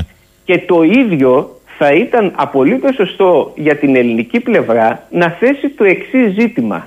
Συμφέρει την Ελλάδα η περαιτέρω επέκταση του ΝΑΤΟ και η περαιτέρω αποδυνάμωση της Ρωσίας; Ποιος θα κερδίσει αν σκεφτούμε στον Κάφκασο; Εάν η ρωσική επιρροή υποχωρήσει εξαφανιστεί η Ελλάδα. Η Τουρκία δια του παντουρανισμού και της επιρροής της σε κράτη της περιοχής θα κερδίσει. Ποιος θα κερδίσει αν ιτηθεί η Ρωσία στη Συρία; Η Ελλάδα, η Τουρκία θα ελέγξει τη Συρία. Στη Λιβύη το ίδιο. Επομένως ποιον συμφέρει η ήττα της Ρωσίας η, η στρατηγική της συρρήκνωση, η εξαφάνιση, η αλλαγή καθεστώτος κτλ. κτλ. Εκεί που η Τουρκία αισθάνεται να κινδυνεύει βάζει ένα stop και λέει η Σουηδία και η Φιλανδία δεν μπαίνουν, όχι μόνο λόγω ΠΚΚ, αν δεν πάρω αυτά που θέλω στο επίπεδο των εξοπλισμών. Η Ελλάδα, η οποία έχει κάθε λόγο σε όλο το τόξο από τον Κάφκασο στη Βόρεια Αφρική να υπάρχει μια περίσφυξη και φθορά της τουρκικής ισχύως, κάνει ό,τι μπορεί ώστε αντικειμενικά η τουρκική ισχύ να αυξηθεί. Και αυτό το κάνει στο όνομα της εξυπηρέτησης των συμφερόντων, μάλλον λόγω της εξυπηρέτησης των συμφερόντων των ΗΠΑ και του ΝΑΤΟ. Λέει ο φίλος ο Βασίλης. Καλημέρα στον κύριο Τζίμα. Θέλω να το ρωτήσω ευθέως. Είμαστε μέσα σε μία συμμαχία. Καλό ή κακό, αυτή είναι η επιλογή διαχρονικά. Ωραία. Κατά τη γνώμη του, θα έπρεπε να θέσουμε τώρα τα ζητήματα και του Κάζους Μπέλη και των 12 ναυτικών ε, μιλίων. Τι λέει για το διαφαινόμενο τμηματικό πάλι μεσαλαμοποίηση της επέκτασης των 12 ναυτικών μιλίων, για παράδειγμα στην Αλεξανδρούπολη, αλλά όχι νοτίω τη Κρήτης η, η, το ΝΑΤΟ δεν έχει τίποτα να κάνει με όλα αυτά τα ζητήματα. Από τη στιγμή που και η Τουρκία και εμείς είμαστε μέσα. Αυτό το έχει, έχει ξεκαθαριστεί από το ΝΑΤΟ ήδη από τη δεκαετία του 80 και επαναλαμβάνεται πάντα. Δεν θέλουμε πόλεμο μεταξύ των εταίρων μας, των συμμάχων. Δεν μας αφορούν όμως οι διαφορές στο εσωτερικό της συμμαχίας. Η Ελλάδα ω προς το ΝΑΤΟ θα έπρεπε κατά τη γνώμη μου να ασκήσει μια πολιτική μη επέκταση του ΝΑΤΟ, διότι δεν συμφέρει την Ελλάδα η υπεραιτέρω αποδυνάμωση της Ρωσίας. Ένα ζήτημα από τη μια. Ω προς την Τουρκία, θα έπρεπε να θέσει με σαφήνεια το ζήτημα. Πρώτον, τώρα μάλιστα που έχουμε και τη σύγκρουση στη Ρωσία, ό,τι γίνεται για τον έναν εισβολέα πρέπει να γίνεται και για όλους τους υπολείπους. Άρα, εάν για κάποιον δεν υπάρχουν κυρώσει, δεν θα υπάρχουν για κανέναν. Και το δεύτερο και κυριότερο, να καταστήσει σαφές ότι οποιοδήποτε θερμό επεισόδιο και πολύ περισσότερο οτιδήποτε εντονότερο από την πλευρά της Τουρκίας, όπως είπα και πριν, σημαίνει αυτομάτως ότι έχει τελειώσει η νοτιοανατολική πτέρυγα του ΝΑΤΟ. Δεν υφίσταται πια. Άρα νομίζετε, ε, εκτιμάτε και νομίζω ότι γι' αυτό επιμένετε και στο βιβλίο σας για την ανάγκη μιας συνεκτικής κατά το έλασον εθνικής στρατηγικής. Δεν θα τα συμφωνήσουν σε όλα, δεν θα συμφωνήσουμε σε όλα, αλλά κατά το έλασον. Εκτιμάτε ότι στην παρούσα φάση θα χρειαζόταν μια συζήτηση του λεγόμενου πολιτικού συστήματος κατά ανάγκη όχι και δημόσια γιατί υπάρχουν και ορισμένα πράγματα που υπηρετούν το εθνικό συμφέρον με άλλο τρόπο κύριε Τζίμα. Κακά τα ε, ψέματα. Ναι. Χρειάζεται μια μεγάλη συζήτηση στο λαό μας σε εθνικό επίπεδο, στην Ελλάδα και στην Κύπρο για ναι. το εξής το 80 ο ψυχρός πόλεμος τελείωνε. Το 90 μέχρι τα μέσα της πρώτης δεκαετίας του 21ου αιώνα η Αμερική, η ΗΠΑ φαινόταν πανίσχυρες. Εκεί λοιπόν το κύριο επιχείρημα ήταν ότι κοιτάξτε να δείτε ό,τι άλλες καλές ιδέες και να έχετε ο συσχετισμός ισχύω είναι αυτός, δεν μπορούμε να πάμε ούτε από πουθενά άλλου. Σήμερα έχουμε ήδη μπει σε ένα κόσμο πολυκεντρικό. Δεν έχει διαμορφωθεί πλήρως, αλλά είναι, βρίσκεται εν τη διαμορφώση. Η συζήτηση λοιπόν η οποία πρέπει να τεθεί και είμαι βέβαιος ότι όταν θα ανοίξει αυτή η συζήτηση θα δούμε τρομερές πολιτικές εξελίξεις στην Ελλάδα αντίστοιχες με εκείνες που είχαμε μετά το δεύτερο παγκόσμιο πόλεμο τις δεκαετίες 50 και 60 είναι γιατί η Ελλάδα πρέπει μονόπλευρα και απολύτως να ανήκει στη Δύση; Αυτό είναι το κρίσιμο ερώτημα Άρα εσείς ε, βάζετε το δάκτυλο επί τον τύπο των ανοίγεται μια πολύ μεγαλύτερη ε, συζήτηση σε εκπαραλλήλου με το ότι εκτιμάται ότι συμβαίνει παγκοσμίως. Γιατί η αλήθεια είναι κύριε Τζιμά ότι αυτό που βλέπουμε πια ε, δεν νομίζω ότι οι Αμερικανοί επιστρέφουν στη Σομαλία για τους πειρατές έχει σχέση λέω εγώ με την Ερυθρά Θάλασσα με, τη, με το Σουέζ ούτε νομίζω ότι οι Κινέζοι αποφάσισαν να απαντήσουν τώρα στη, στο συνασπισμό συμμαχία των Αμερικανών προσεγγίζοντας 20 χώρες πέριξ αυτής. Φυσικά και ε, για να δούμε πόσο ε, τεκτονική είναι η μεταβολή το πιο ίσως χαρακτηριστικό παράδειγμα είναι η Σαουδική Αραβία. Δεν υπάρχει πιο παραδοσιακός σύμμαχος στην πραγματικότητα προτεκτοράτου των Ηνωμένων Πολιτειών στην περιοχή.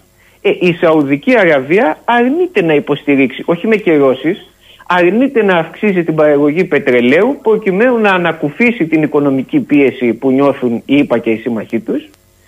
Διότι δεν θέλει, πέραν το ότι κερδίζει προφανώς πολύ περισσότερα λεφτά με αυτές τις τιμές, δεν θέλει να έρθει σε αντιπαράθεση με τη Ρωσία. Αυτό, αν θέλουμε να έχουμε δηλαδή ένα, ε, ένα κριτήριο, έτσι, ένα, ένα, μιας, ε, ένα κράτος το οποίο μας δείχνει τις τάσεις, είναι σηματορός των τάσεων, ας κοιτάξουμε τη Σαουδική Αραβία. Για την οποία ο Τραμπ σας θυμίζω ότι είχε πει αν φύγουμε εμείς από εκεί ο θρόνος σε λίγες ώρες θα έχει ανατραπεί. Ο Σαουδαραβικός. Σε αυτόν τον κόσμο λοιπόν που αλλάζει, η ελληνική πολιτική ελίτ επιμένει να πολιτεύεται σαν να βρισκόμαστε στη δεκαετία του 1990. Μιας και το θίξατε, λέει εδώ ο φίλος του Θεμιστοκλής. Καλημέρα στον κύριο Τζίμα. Άρα, καταλήγουμε στο 200 ετών πρόβλημά μας.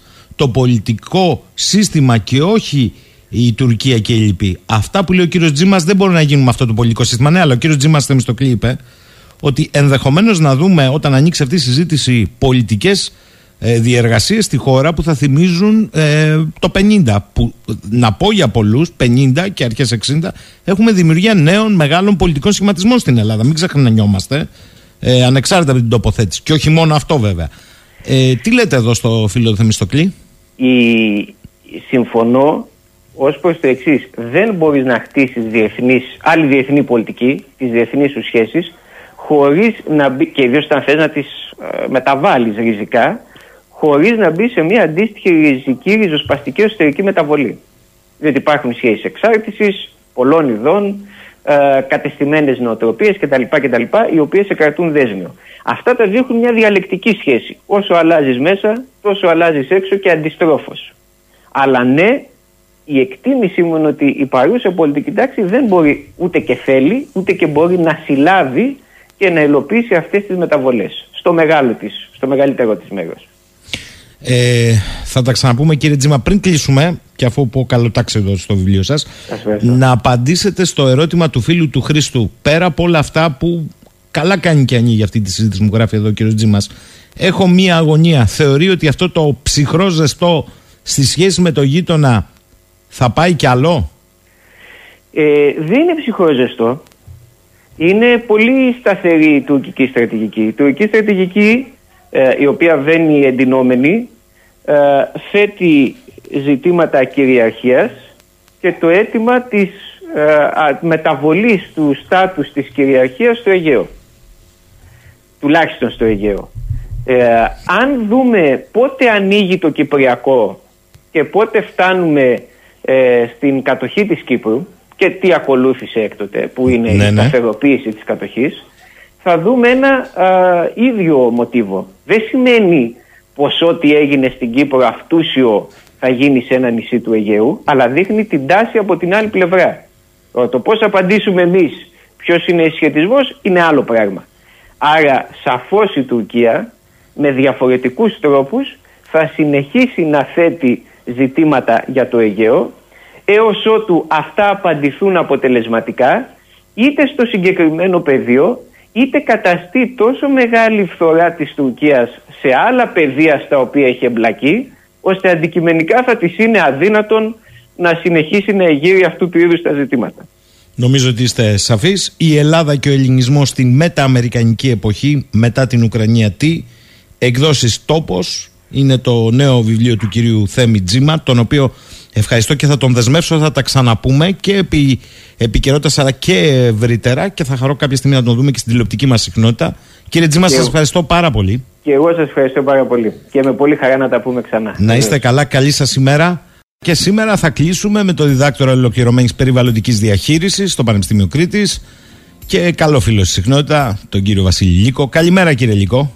Καλημέρα σας, καλημέρα σας κύριε Σαχίνη. Ε, πριν σας ρωτήσω για όλα αυτά, τα έχετε ακούσει κι εσείς, θα μπούμε σε νέα επιχείρηση πια, ε, επιχείρηση θερμοστάτης και πάει λέγοντας μετά και τον εθνικό κλιματικό ε, νόμο και από ό,τι καταλαβαίνω εγώ σιγά σιγά από την ατομική ευθύνη θα πάμε στην ατομική πλάτη για το καλοκαίρι. Θέλω όμως να σας ρωτήσω για κάτι που μας έστειλε φίλος και το οποίο ναι. σας υπέβαλα χθες να το δείτε, να πάρετε ναι. μια ιδέα κι εσείς διότι μου έκανε εντύπωση, είστε από τους πρώτους που έχει μιλήσει για τη διατροφική κρίση, για την κρίση στις ε, αλυσίδες διανομής και τα λοιπά και τις ελλείψεις. Για, για την πείνα, να λέτε. Και για την πείνα, όπως έχετε πει. Ναι. Γιατί να τον κρύψουμε άλλο. Μάλιστα. Λοιπόν, μας ήρθε φωτογραφία, παρακαλώ πολύ, από τον φίλο Ακροατή από ράφι σε σούπερ μάρκετ του Ηνωμένου Βασιλείου, συσκευασίες ουκολίγες Αλλά με ενδιαφέρει αυτό που θα σας διαβάσω και για τους ακροτέ, το λέω εσεί το έχετε δει.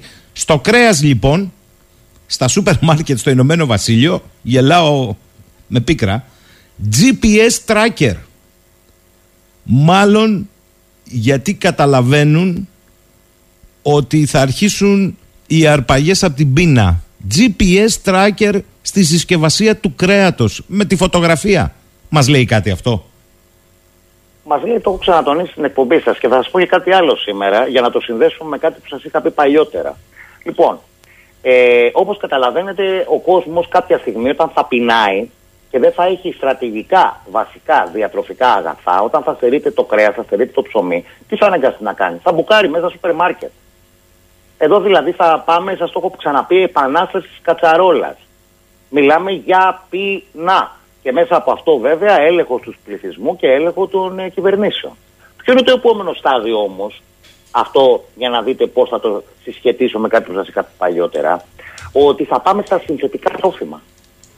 Θα πούμε, παιδιά, λόγω της κρίσης εμείς δεν έχουμε να θρέψουμε τον κόσμο, οπότε θα πάμε σε συνθετικά τρόφιμα. Ήδη είναι έτοιμε, θα σας το έχω ξαναπεί, εταιρείες στις ΗΠΑ που θα πουλάνε συνθετικό in vitro κρέας και φυσικά ε, συνθετικά άλλα ε, ε, τρόφιμα όπως ε, πέρα, από τα, πέρα από τα μεταλλαγμένα θα πάμε σε μπάρες ε, δημητριακών, αυτές που, που είχαμε παλιότερα που πολλούνται για το αδυνάτισμα, θα τις έχουμε τώρα ως, βασική, ως βασικό διατροφικό αγαθό.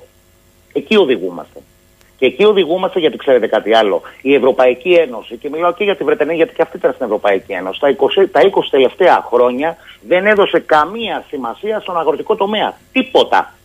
Τα έπαιρνε από τρίτες χώρες, από ξέρω εγώ Αφρική, από Μέσα Ανατολή κτλ. Και, και δεν την ένοιαζε. Την ένοιαζε μόνο το trading, τα commodities που σας είχα πει παλιότερα. Mm. Την ένοιαζε μόνο, μόνο το trading και ουσιαστικά η παροχή υπηρεσιών. Όταν ο κόσμος όμως δεν θα έχει νερό να πιει ή τροφή να φάει, τι θα του δίνουν, iPhone; Εκεί είναι το μεγαλύτερο πρόβλημα. Δηλαδή το όλο μοντέλο τώρα βλέπετε ότι φτάνει στο τέλος του. Έχει πιάσει κατόφλι. Ε... Και αναγκαστικά θα πρέπει να πάμε προς τα κάτω οι οικονομίες μας. Έχετε... Και φυσικά η καθημερινή διαβίωσή μας. Έχετε δίκιο. Το είπε και ο Ολλανδό Πρωθυπουργός, δεν εννοούσε τον εαυτό του ότι ήρθε η ώρα, το πες στον Ταβός, να καταλάβουμε ότι θα είμαστε φτωχότεροι. Αλλά ξέρετε, πριν 10 μέρες, γιατί αυτά που λέτε γίνονται με φοβερή ταχύτητα. Πριν 10 μέρες η είδηση από το BBC ήταν η εντολή του διοικητή του Λονδίνου της αστυνομίας, Σερίφη, δεν ξέρω πώς τον λένε, τέλος πάντων, προς τα όργανα της τάξης να εξετάζουν κατά περίπτωση τη διαρκώς διωγγούμενη κατάσταση λαιλασιών κλοπής τροφίμων στα σούπερ μάρκετ. Αυτή ήταν η εντολή. Προσέξτε λίγο γιατί υπάρχει και κόσμος που πεινάει να το κατανοήσετε. Τώρα, δέκα μέρες μετά, πάμε σε GPS πάνω στο κρέας και έχει και φαρδιά πλατιά την ένδειξη όχι τι έχει το κρέας. Προσοχή λέει ε, πληροφορία ασφαλείας. Πριν απομακρυνθείτε από το ταμείο φροντίστε για την απενεργοποίηση του GPS. Γελάω, γελάω γλυκόπικρα, διότι πριν 10 μέρες ήταν στην διακριτική ευχαίρεια του αστυνομικού οργάνου αν σε καταγγείλουν ότι κλέβεις από το σούπερ μάρκετ Τώρα το λύνουμε με GPS. Και επειδή είπατε και για τον πρωτογενή τομέα και τα commodities, στο καπάκι σας διαβάζω και κάτι που μου έστειλε ο φίλος ο Κοσμάς ο Κοκκινίδης. Ε, επώνυμο, δεν έχει πρόβλημα, λέει να ακουστεί. Τράβηξε φωτογραφίες στην Αττική. Από μεγάλη αλυσίδα πολυεθνική, πολυεθνική το τονίζω, παρασκευής πίτσας στην Ελλάδα γρήγορης διανομής.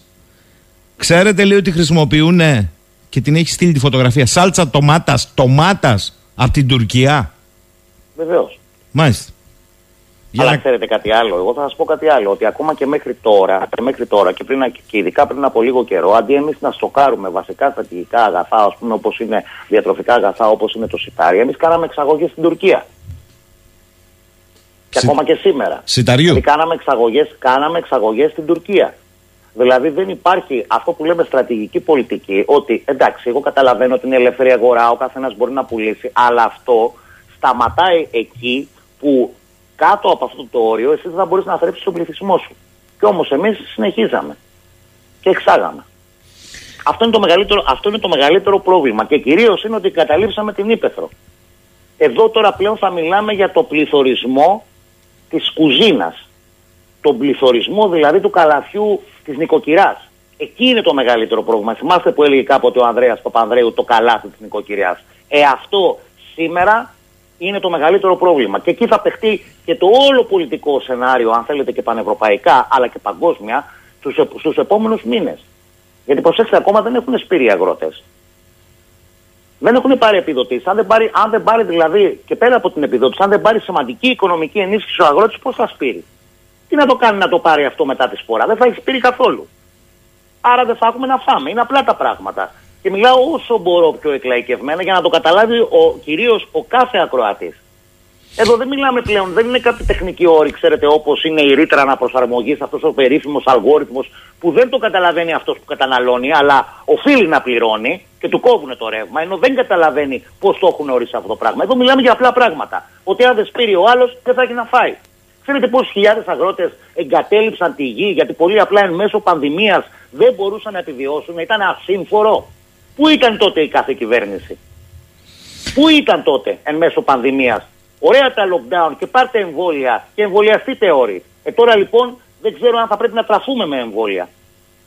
Βάλτε Αυτό είναι ότι το μεγαλύτερο πρόβλημα. Γιατί δημιουργήσαμε, ε, ε, ε, ε, ουσιαστικά δημιουργήσαμε αυτή τη διάρρηξη μεταξύ προσφοράς και ζήτησης, σπάσαμε την εμβολια- εφοδιαστική αλυσίδα και η οποία ακόμα δεν έχει αναπροσαρμοστεί.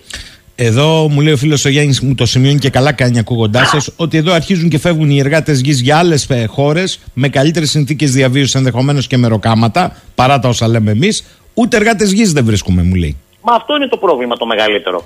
Γιατί ε, ανοίγουν υποτίθεται τις λιγνητικές μονάδε που είναι μία λιγνητική μονάδα, θα βρουν εργάτες για να δου- δουλέψουν εξειδικευμένους στα λιγνητορυχεία που έχουμε διώξει γύρω στους χίλιους, με πρόορη συνταξιοδότηση κτλ.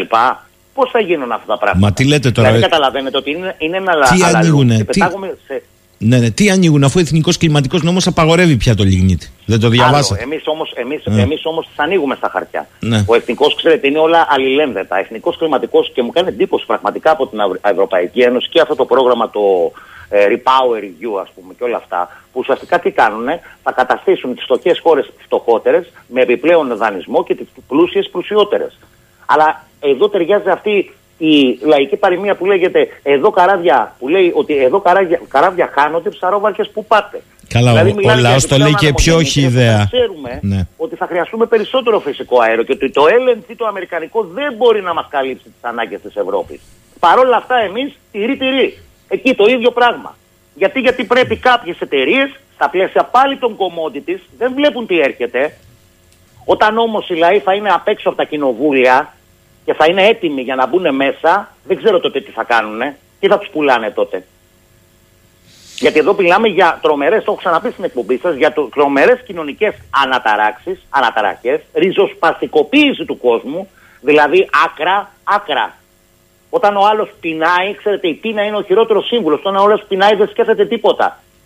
Δεν σκέφτεται ούτε καν. ε, Δηλαδή, τι θα πρέπει να κάνουμε εδώ. Θα πρέπει να πληρώνουμε όσο το δυνατόν περισσότερους αστυνομικούς για να μπορούμε να εφαρμόζουμε τις πολιτικές μας. Αυτό θα γίνει εδώ. Αστυνόμευση και αστυνομοκρατία παντού. Είδατε τι γίνεται στα πανεπιστήμια. Παντού θα υπάρξει αυτό το πράγμα. Δηλαδή, τι γίνεται στον άλλον που πεινάει, δεν του δίνουμε τροφή να φάει, αλλά του λέμε μη φωνάζεις, σκάσε, μη φωνάζεις, γιατί θα πας φυλακή. Εφόσον διαμαρτύρεσαι, γιατί είναι άδειο το στομάχι σου. Εκεί θα οδηγηθούμε, κύριε Σαχίνη. Και ποιες πολιτικές μετά, ποιες σοσιαλδημοκρατίες, ποιος φιλελευθερισμός, ποια ανθρώπινα δικαιώματα, ποια εργασιακά δικαιώματα, τίποτα. Θα υπάρχουν οι πολύ πλούσιοι και οι φτωχοί που θα ζουν σε φαβέλες. Εκεί θα οδηγηθούμε και δυστυχώς αυτό θα γίνει στην Ευρώπη των δικαιωμάτων. Δεν μου- Αυτή την Ευρώπη των λαών. Δεν μου λέτε, επειδή εσείς πρώτος το ανοίξατε, εκτός από αυτή την Ευρώπη που έφτασε στο σημείο βάση GPS και βασίες του κρέατος, για τέτοια φαινόμενα μιλάμε και για την πείνα που λέτε ότι έρχεται, αν συμβαίνει αυτό εδώ, φανταστείτε τι γίνεται σε έναν κόσμο που δεν υπάρχει καν στο ραντάρ των πολιτισμένων. Στην 100 Αφρική, στη εκατομμύρια Μέση. άνθρωποι στην Ναι. Αφρική αυτή τη στιγμή δεν έχουν άμεση πρόσβαση εδώ και τέσσερις μήνες σε βασικά διατροφικά αγαθά. Τι νομίζετε θα κάνουν αυτοί, θα καθίσουν εκεί, εδώ θα έρθουν και αυτοί. Εδώ θα έρθουν και αυτοί. Και από Αφρική και από Μέση Ανατολή.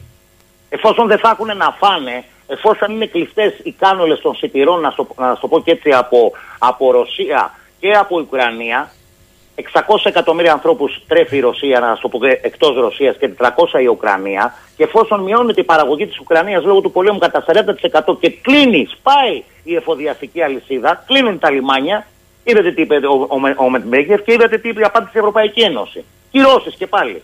Ποιος θα τις πληρώσει όμως αυτές τις κυρώσεις; Εκτιμώ ότι πρώτα απ' όλα θα τις πληρώσει η Ευρώπη.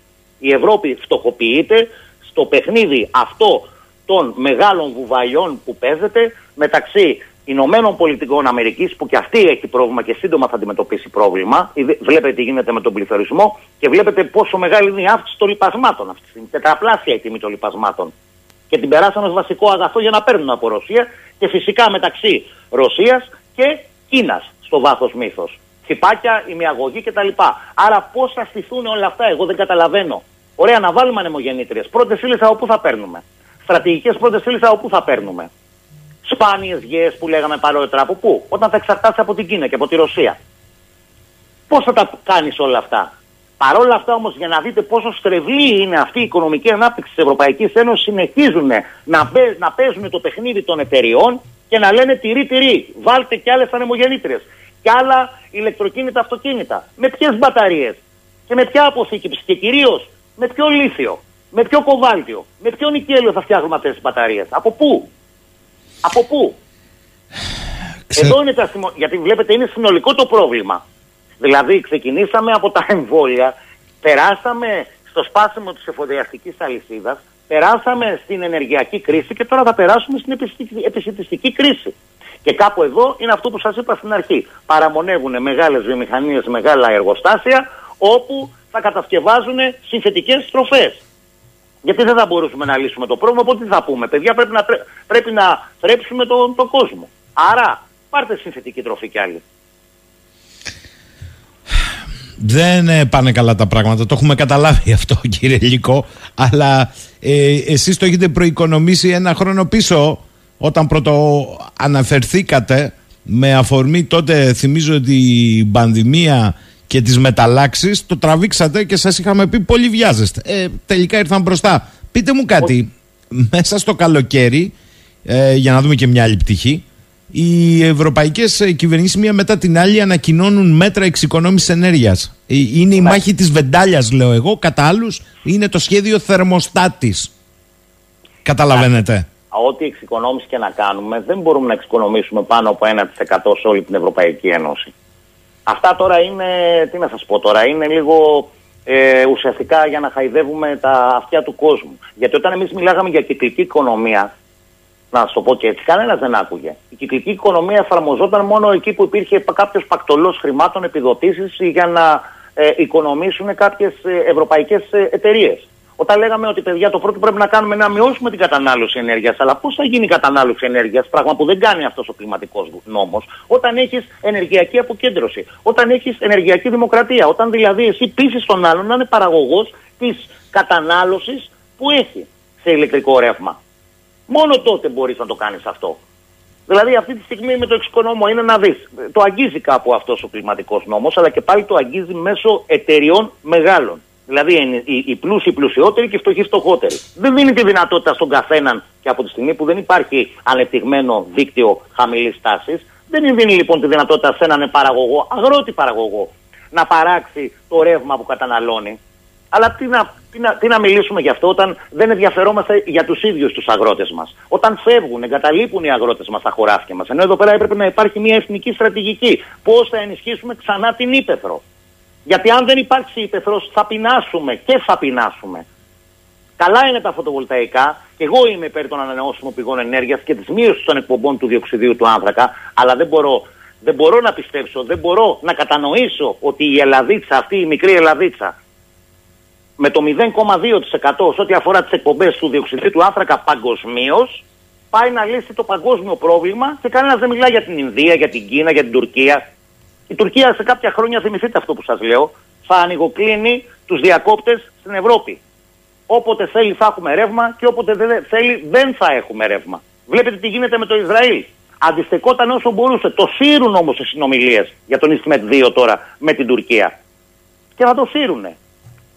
Άρα λοιπόν, γιατί μιλάμε αυτή τη στιγμή εδώ πέρα; Για ποια Ελλάδα; Την Ελλάδα προτεκτοράτο; Την Ελλάδα η οποία θα είναι μια μπανανία και από εκεί που μιλάμε για ενεργειακή ουδετερότητα θα καταλήξουμε σε ενεργειακή φτώχεια; Δεν υπάρχει στρατηγική κυρία Σαχίνη.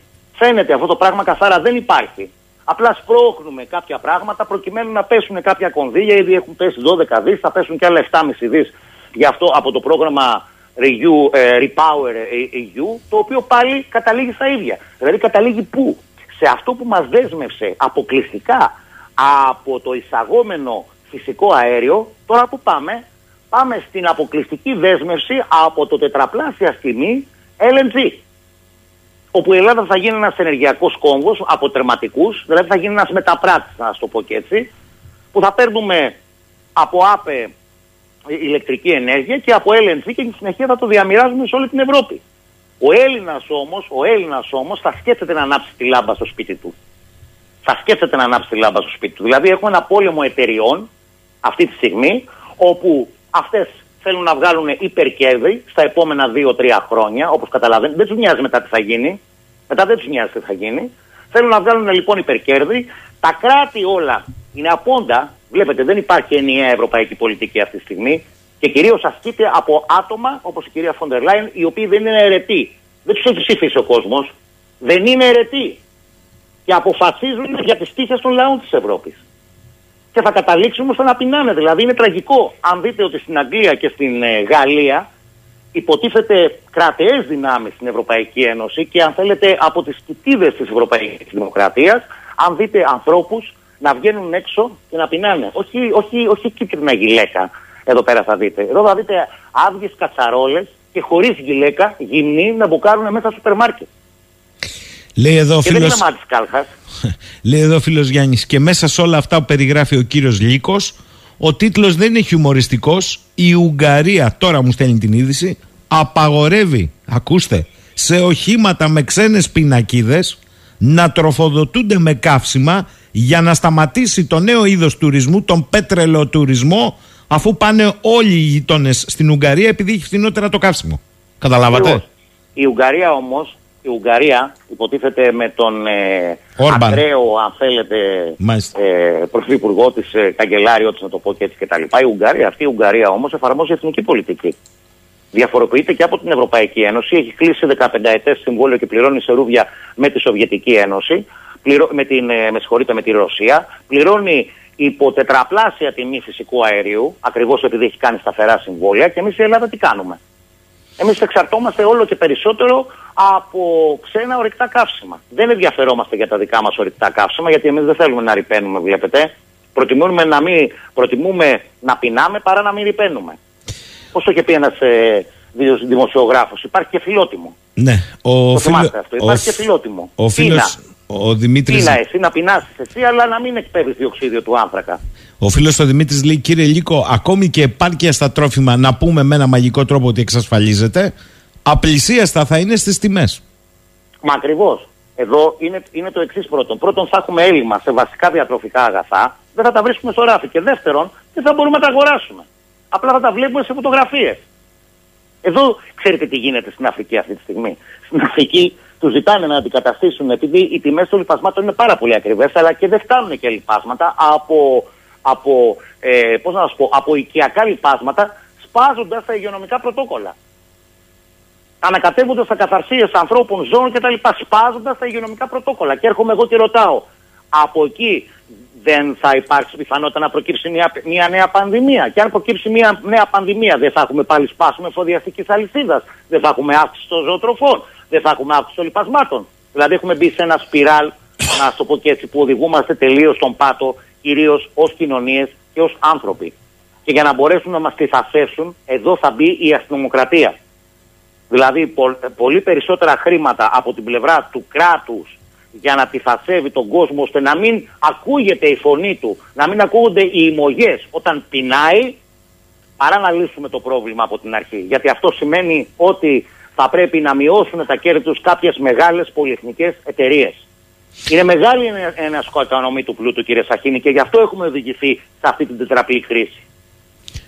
Ε, βλέπω εδώ τους ακροατές, κανείς δεν διαφωνεί μαζί σας. Επιτέλους, λέει ένας κανονικός άνθρωπος, τα λέει όπως τα καταλαβαίνουμε και εμείς. Θέλω να κλείσουμε με την επισήμαση του Λεωνίδα. Κύριε Λίκο, λέει καλημέρα σας. Μάλλον πολιτικές και οικονομικές ελίτ παγκοσμίως δεν μπορούν να σκεφτούν, δεν περνάει από το μυαλό τους τον κόσμο έξω από κοινοβούλια ή αλαχού. Είναι τέτοια η επαρσή τους και η ασχετοσύνη τους που δεν έχουν καν στη φαντασία τους το τι είναι πείνα. Θα αναγκάσουν τον κόσμο όμω. Τον κόσμο, κύριε Σαχίνη μου, και το καλημερίζω και εγώ τον, ε, τον, ε, τον ακροατή σας. Έχουν χάσει την επαφή με τον κόσμο. Έχουν φτάσει σε ένα σημείο που δεν βλέπουν τι γίνεται γύρω. Βλέπετε τι γίνεται στον Ταβός. Αυτή τη στιγμή. Μιλάνε για ανάπτυξη. Ποια ανάπτυξη, εδώ έρχεται επιστημιστική κρίση. Μεγάλη επιστημική. Δηλαδή έρχεται, έρχεται πείνα, σπάζουν, σπάζουν διάφορε αλυσίδες. Ανακατανέμεται η, η παγκόσμια οικονομία. Θα γυρίσουμε σε βασικές μορφές παραγωγική οικονομίας. Σπάει η, πο- η πρωτοκαθεδρία του δολαρίου ως βασικό αποτεμιευτικό νόμισμα. Βλέπετε διάφορες χώρες που ουσιαστικά τι κάνουνε, ε, συνεχίζουν το εμπόριο μεταξύ τους, αλλά στα εθνικά τους νομίσματα. Άρα εδώ μιλάμε για μια τε- τεράστια αλλαγή και δυστυχώς η Δύση δεν έχει καταλάβει τι έρχεται. Γιατί το παιχνίδι στη Δύση δεν το κάνουν τα κράτη. Δεν το κάνουν τα κράτη δυστυχώς. Δεν το κάνουν, αν θέλετε, αυτή τη στιγμή το διευθυντήριο το αμερικανικό. Όχι. Το κάνουν οι αμερικανικές εταιρείες οι οποίες μπορεί να έχουν και προπολογισμούς μεγαλύτερους και έχουν από τα 180 κράτη, αυτή τη στιγμή από τα 190, τα- από τα 180 κράτη που υπάρχουν στον κόσμο. Α- Γι' αυτό ακριβώς έγινε και όλη η ιστορία. Θυμάστε πως σας το είχα πρωτοπεί σε σχέση με τα εμβόλια. Δεν μίλαγε κανείς για δημόσια συστήματα υγείας. Δεν μίλαγε. Μίλαγε μόνο να λύσουμε το πρόβλημα από στεριόρι. Δηλαδή, δώσ' τους ένα εμβόλιο εκεί πέρα και θα πάψουν να αρρωσταίνουν. Γιατί, γιατί αν αρρωσταίνουν, εγώ δεν μπορώ να λειτουργήσει η παραγωγή μου. Όμως εδώ, μέσα από αυτή τη διαδικασία, τη διαδικασία του lockdown, τη διαδικασία της τηλεεργασίας, που ουσιαστικά κάποιες εταιρείες από πίσω βγάζανε τεράστια κέρδη ακριβώς εξαιτίας αυτής της ψηφιακής μετάβασης, Εντάξει.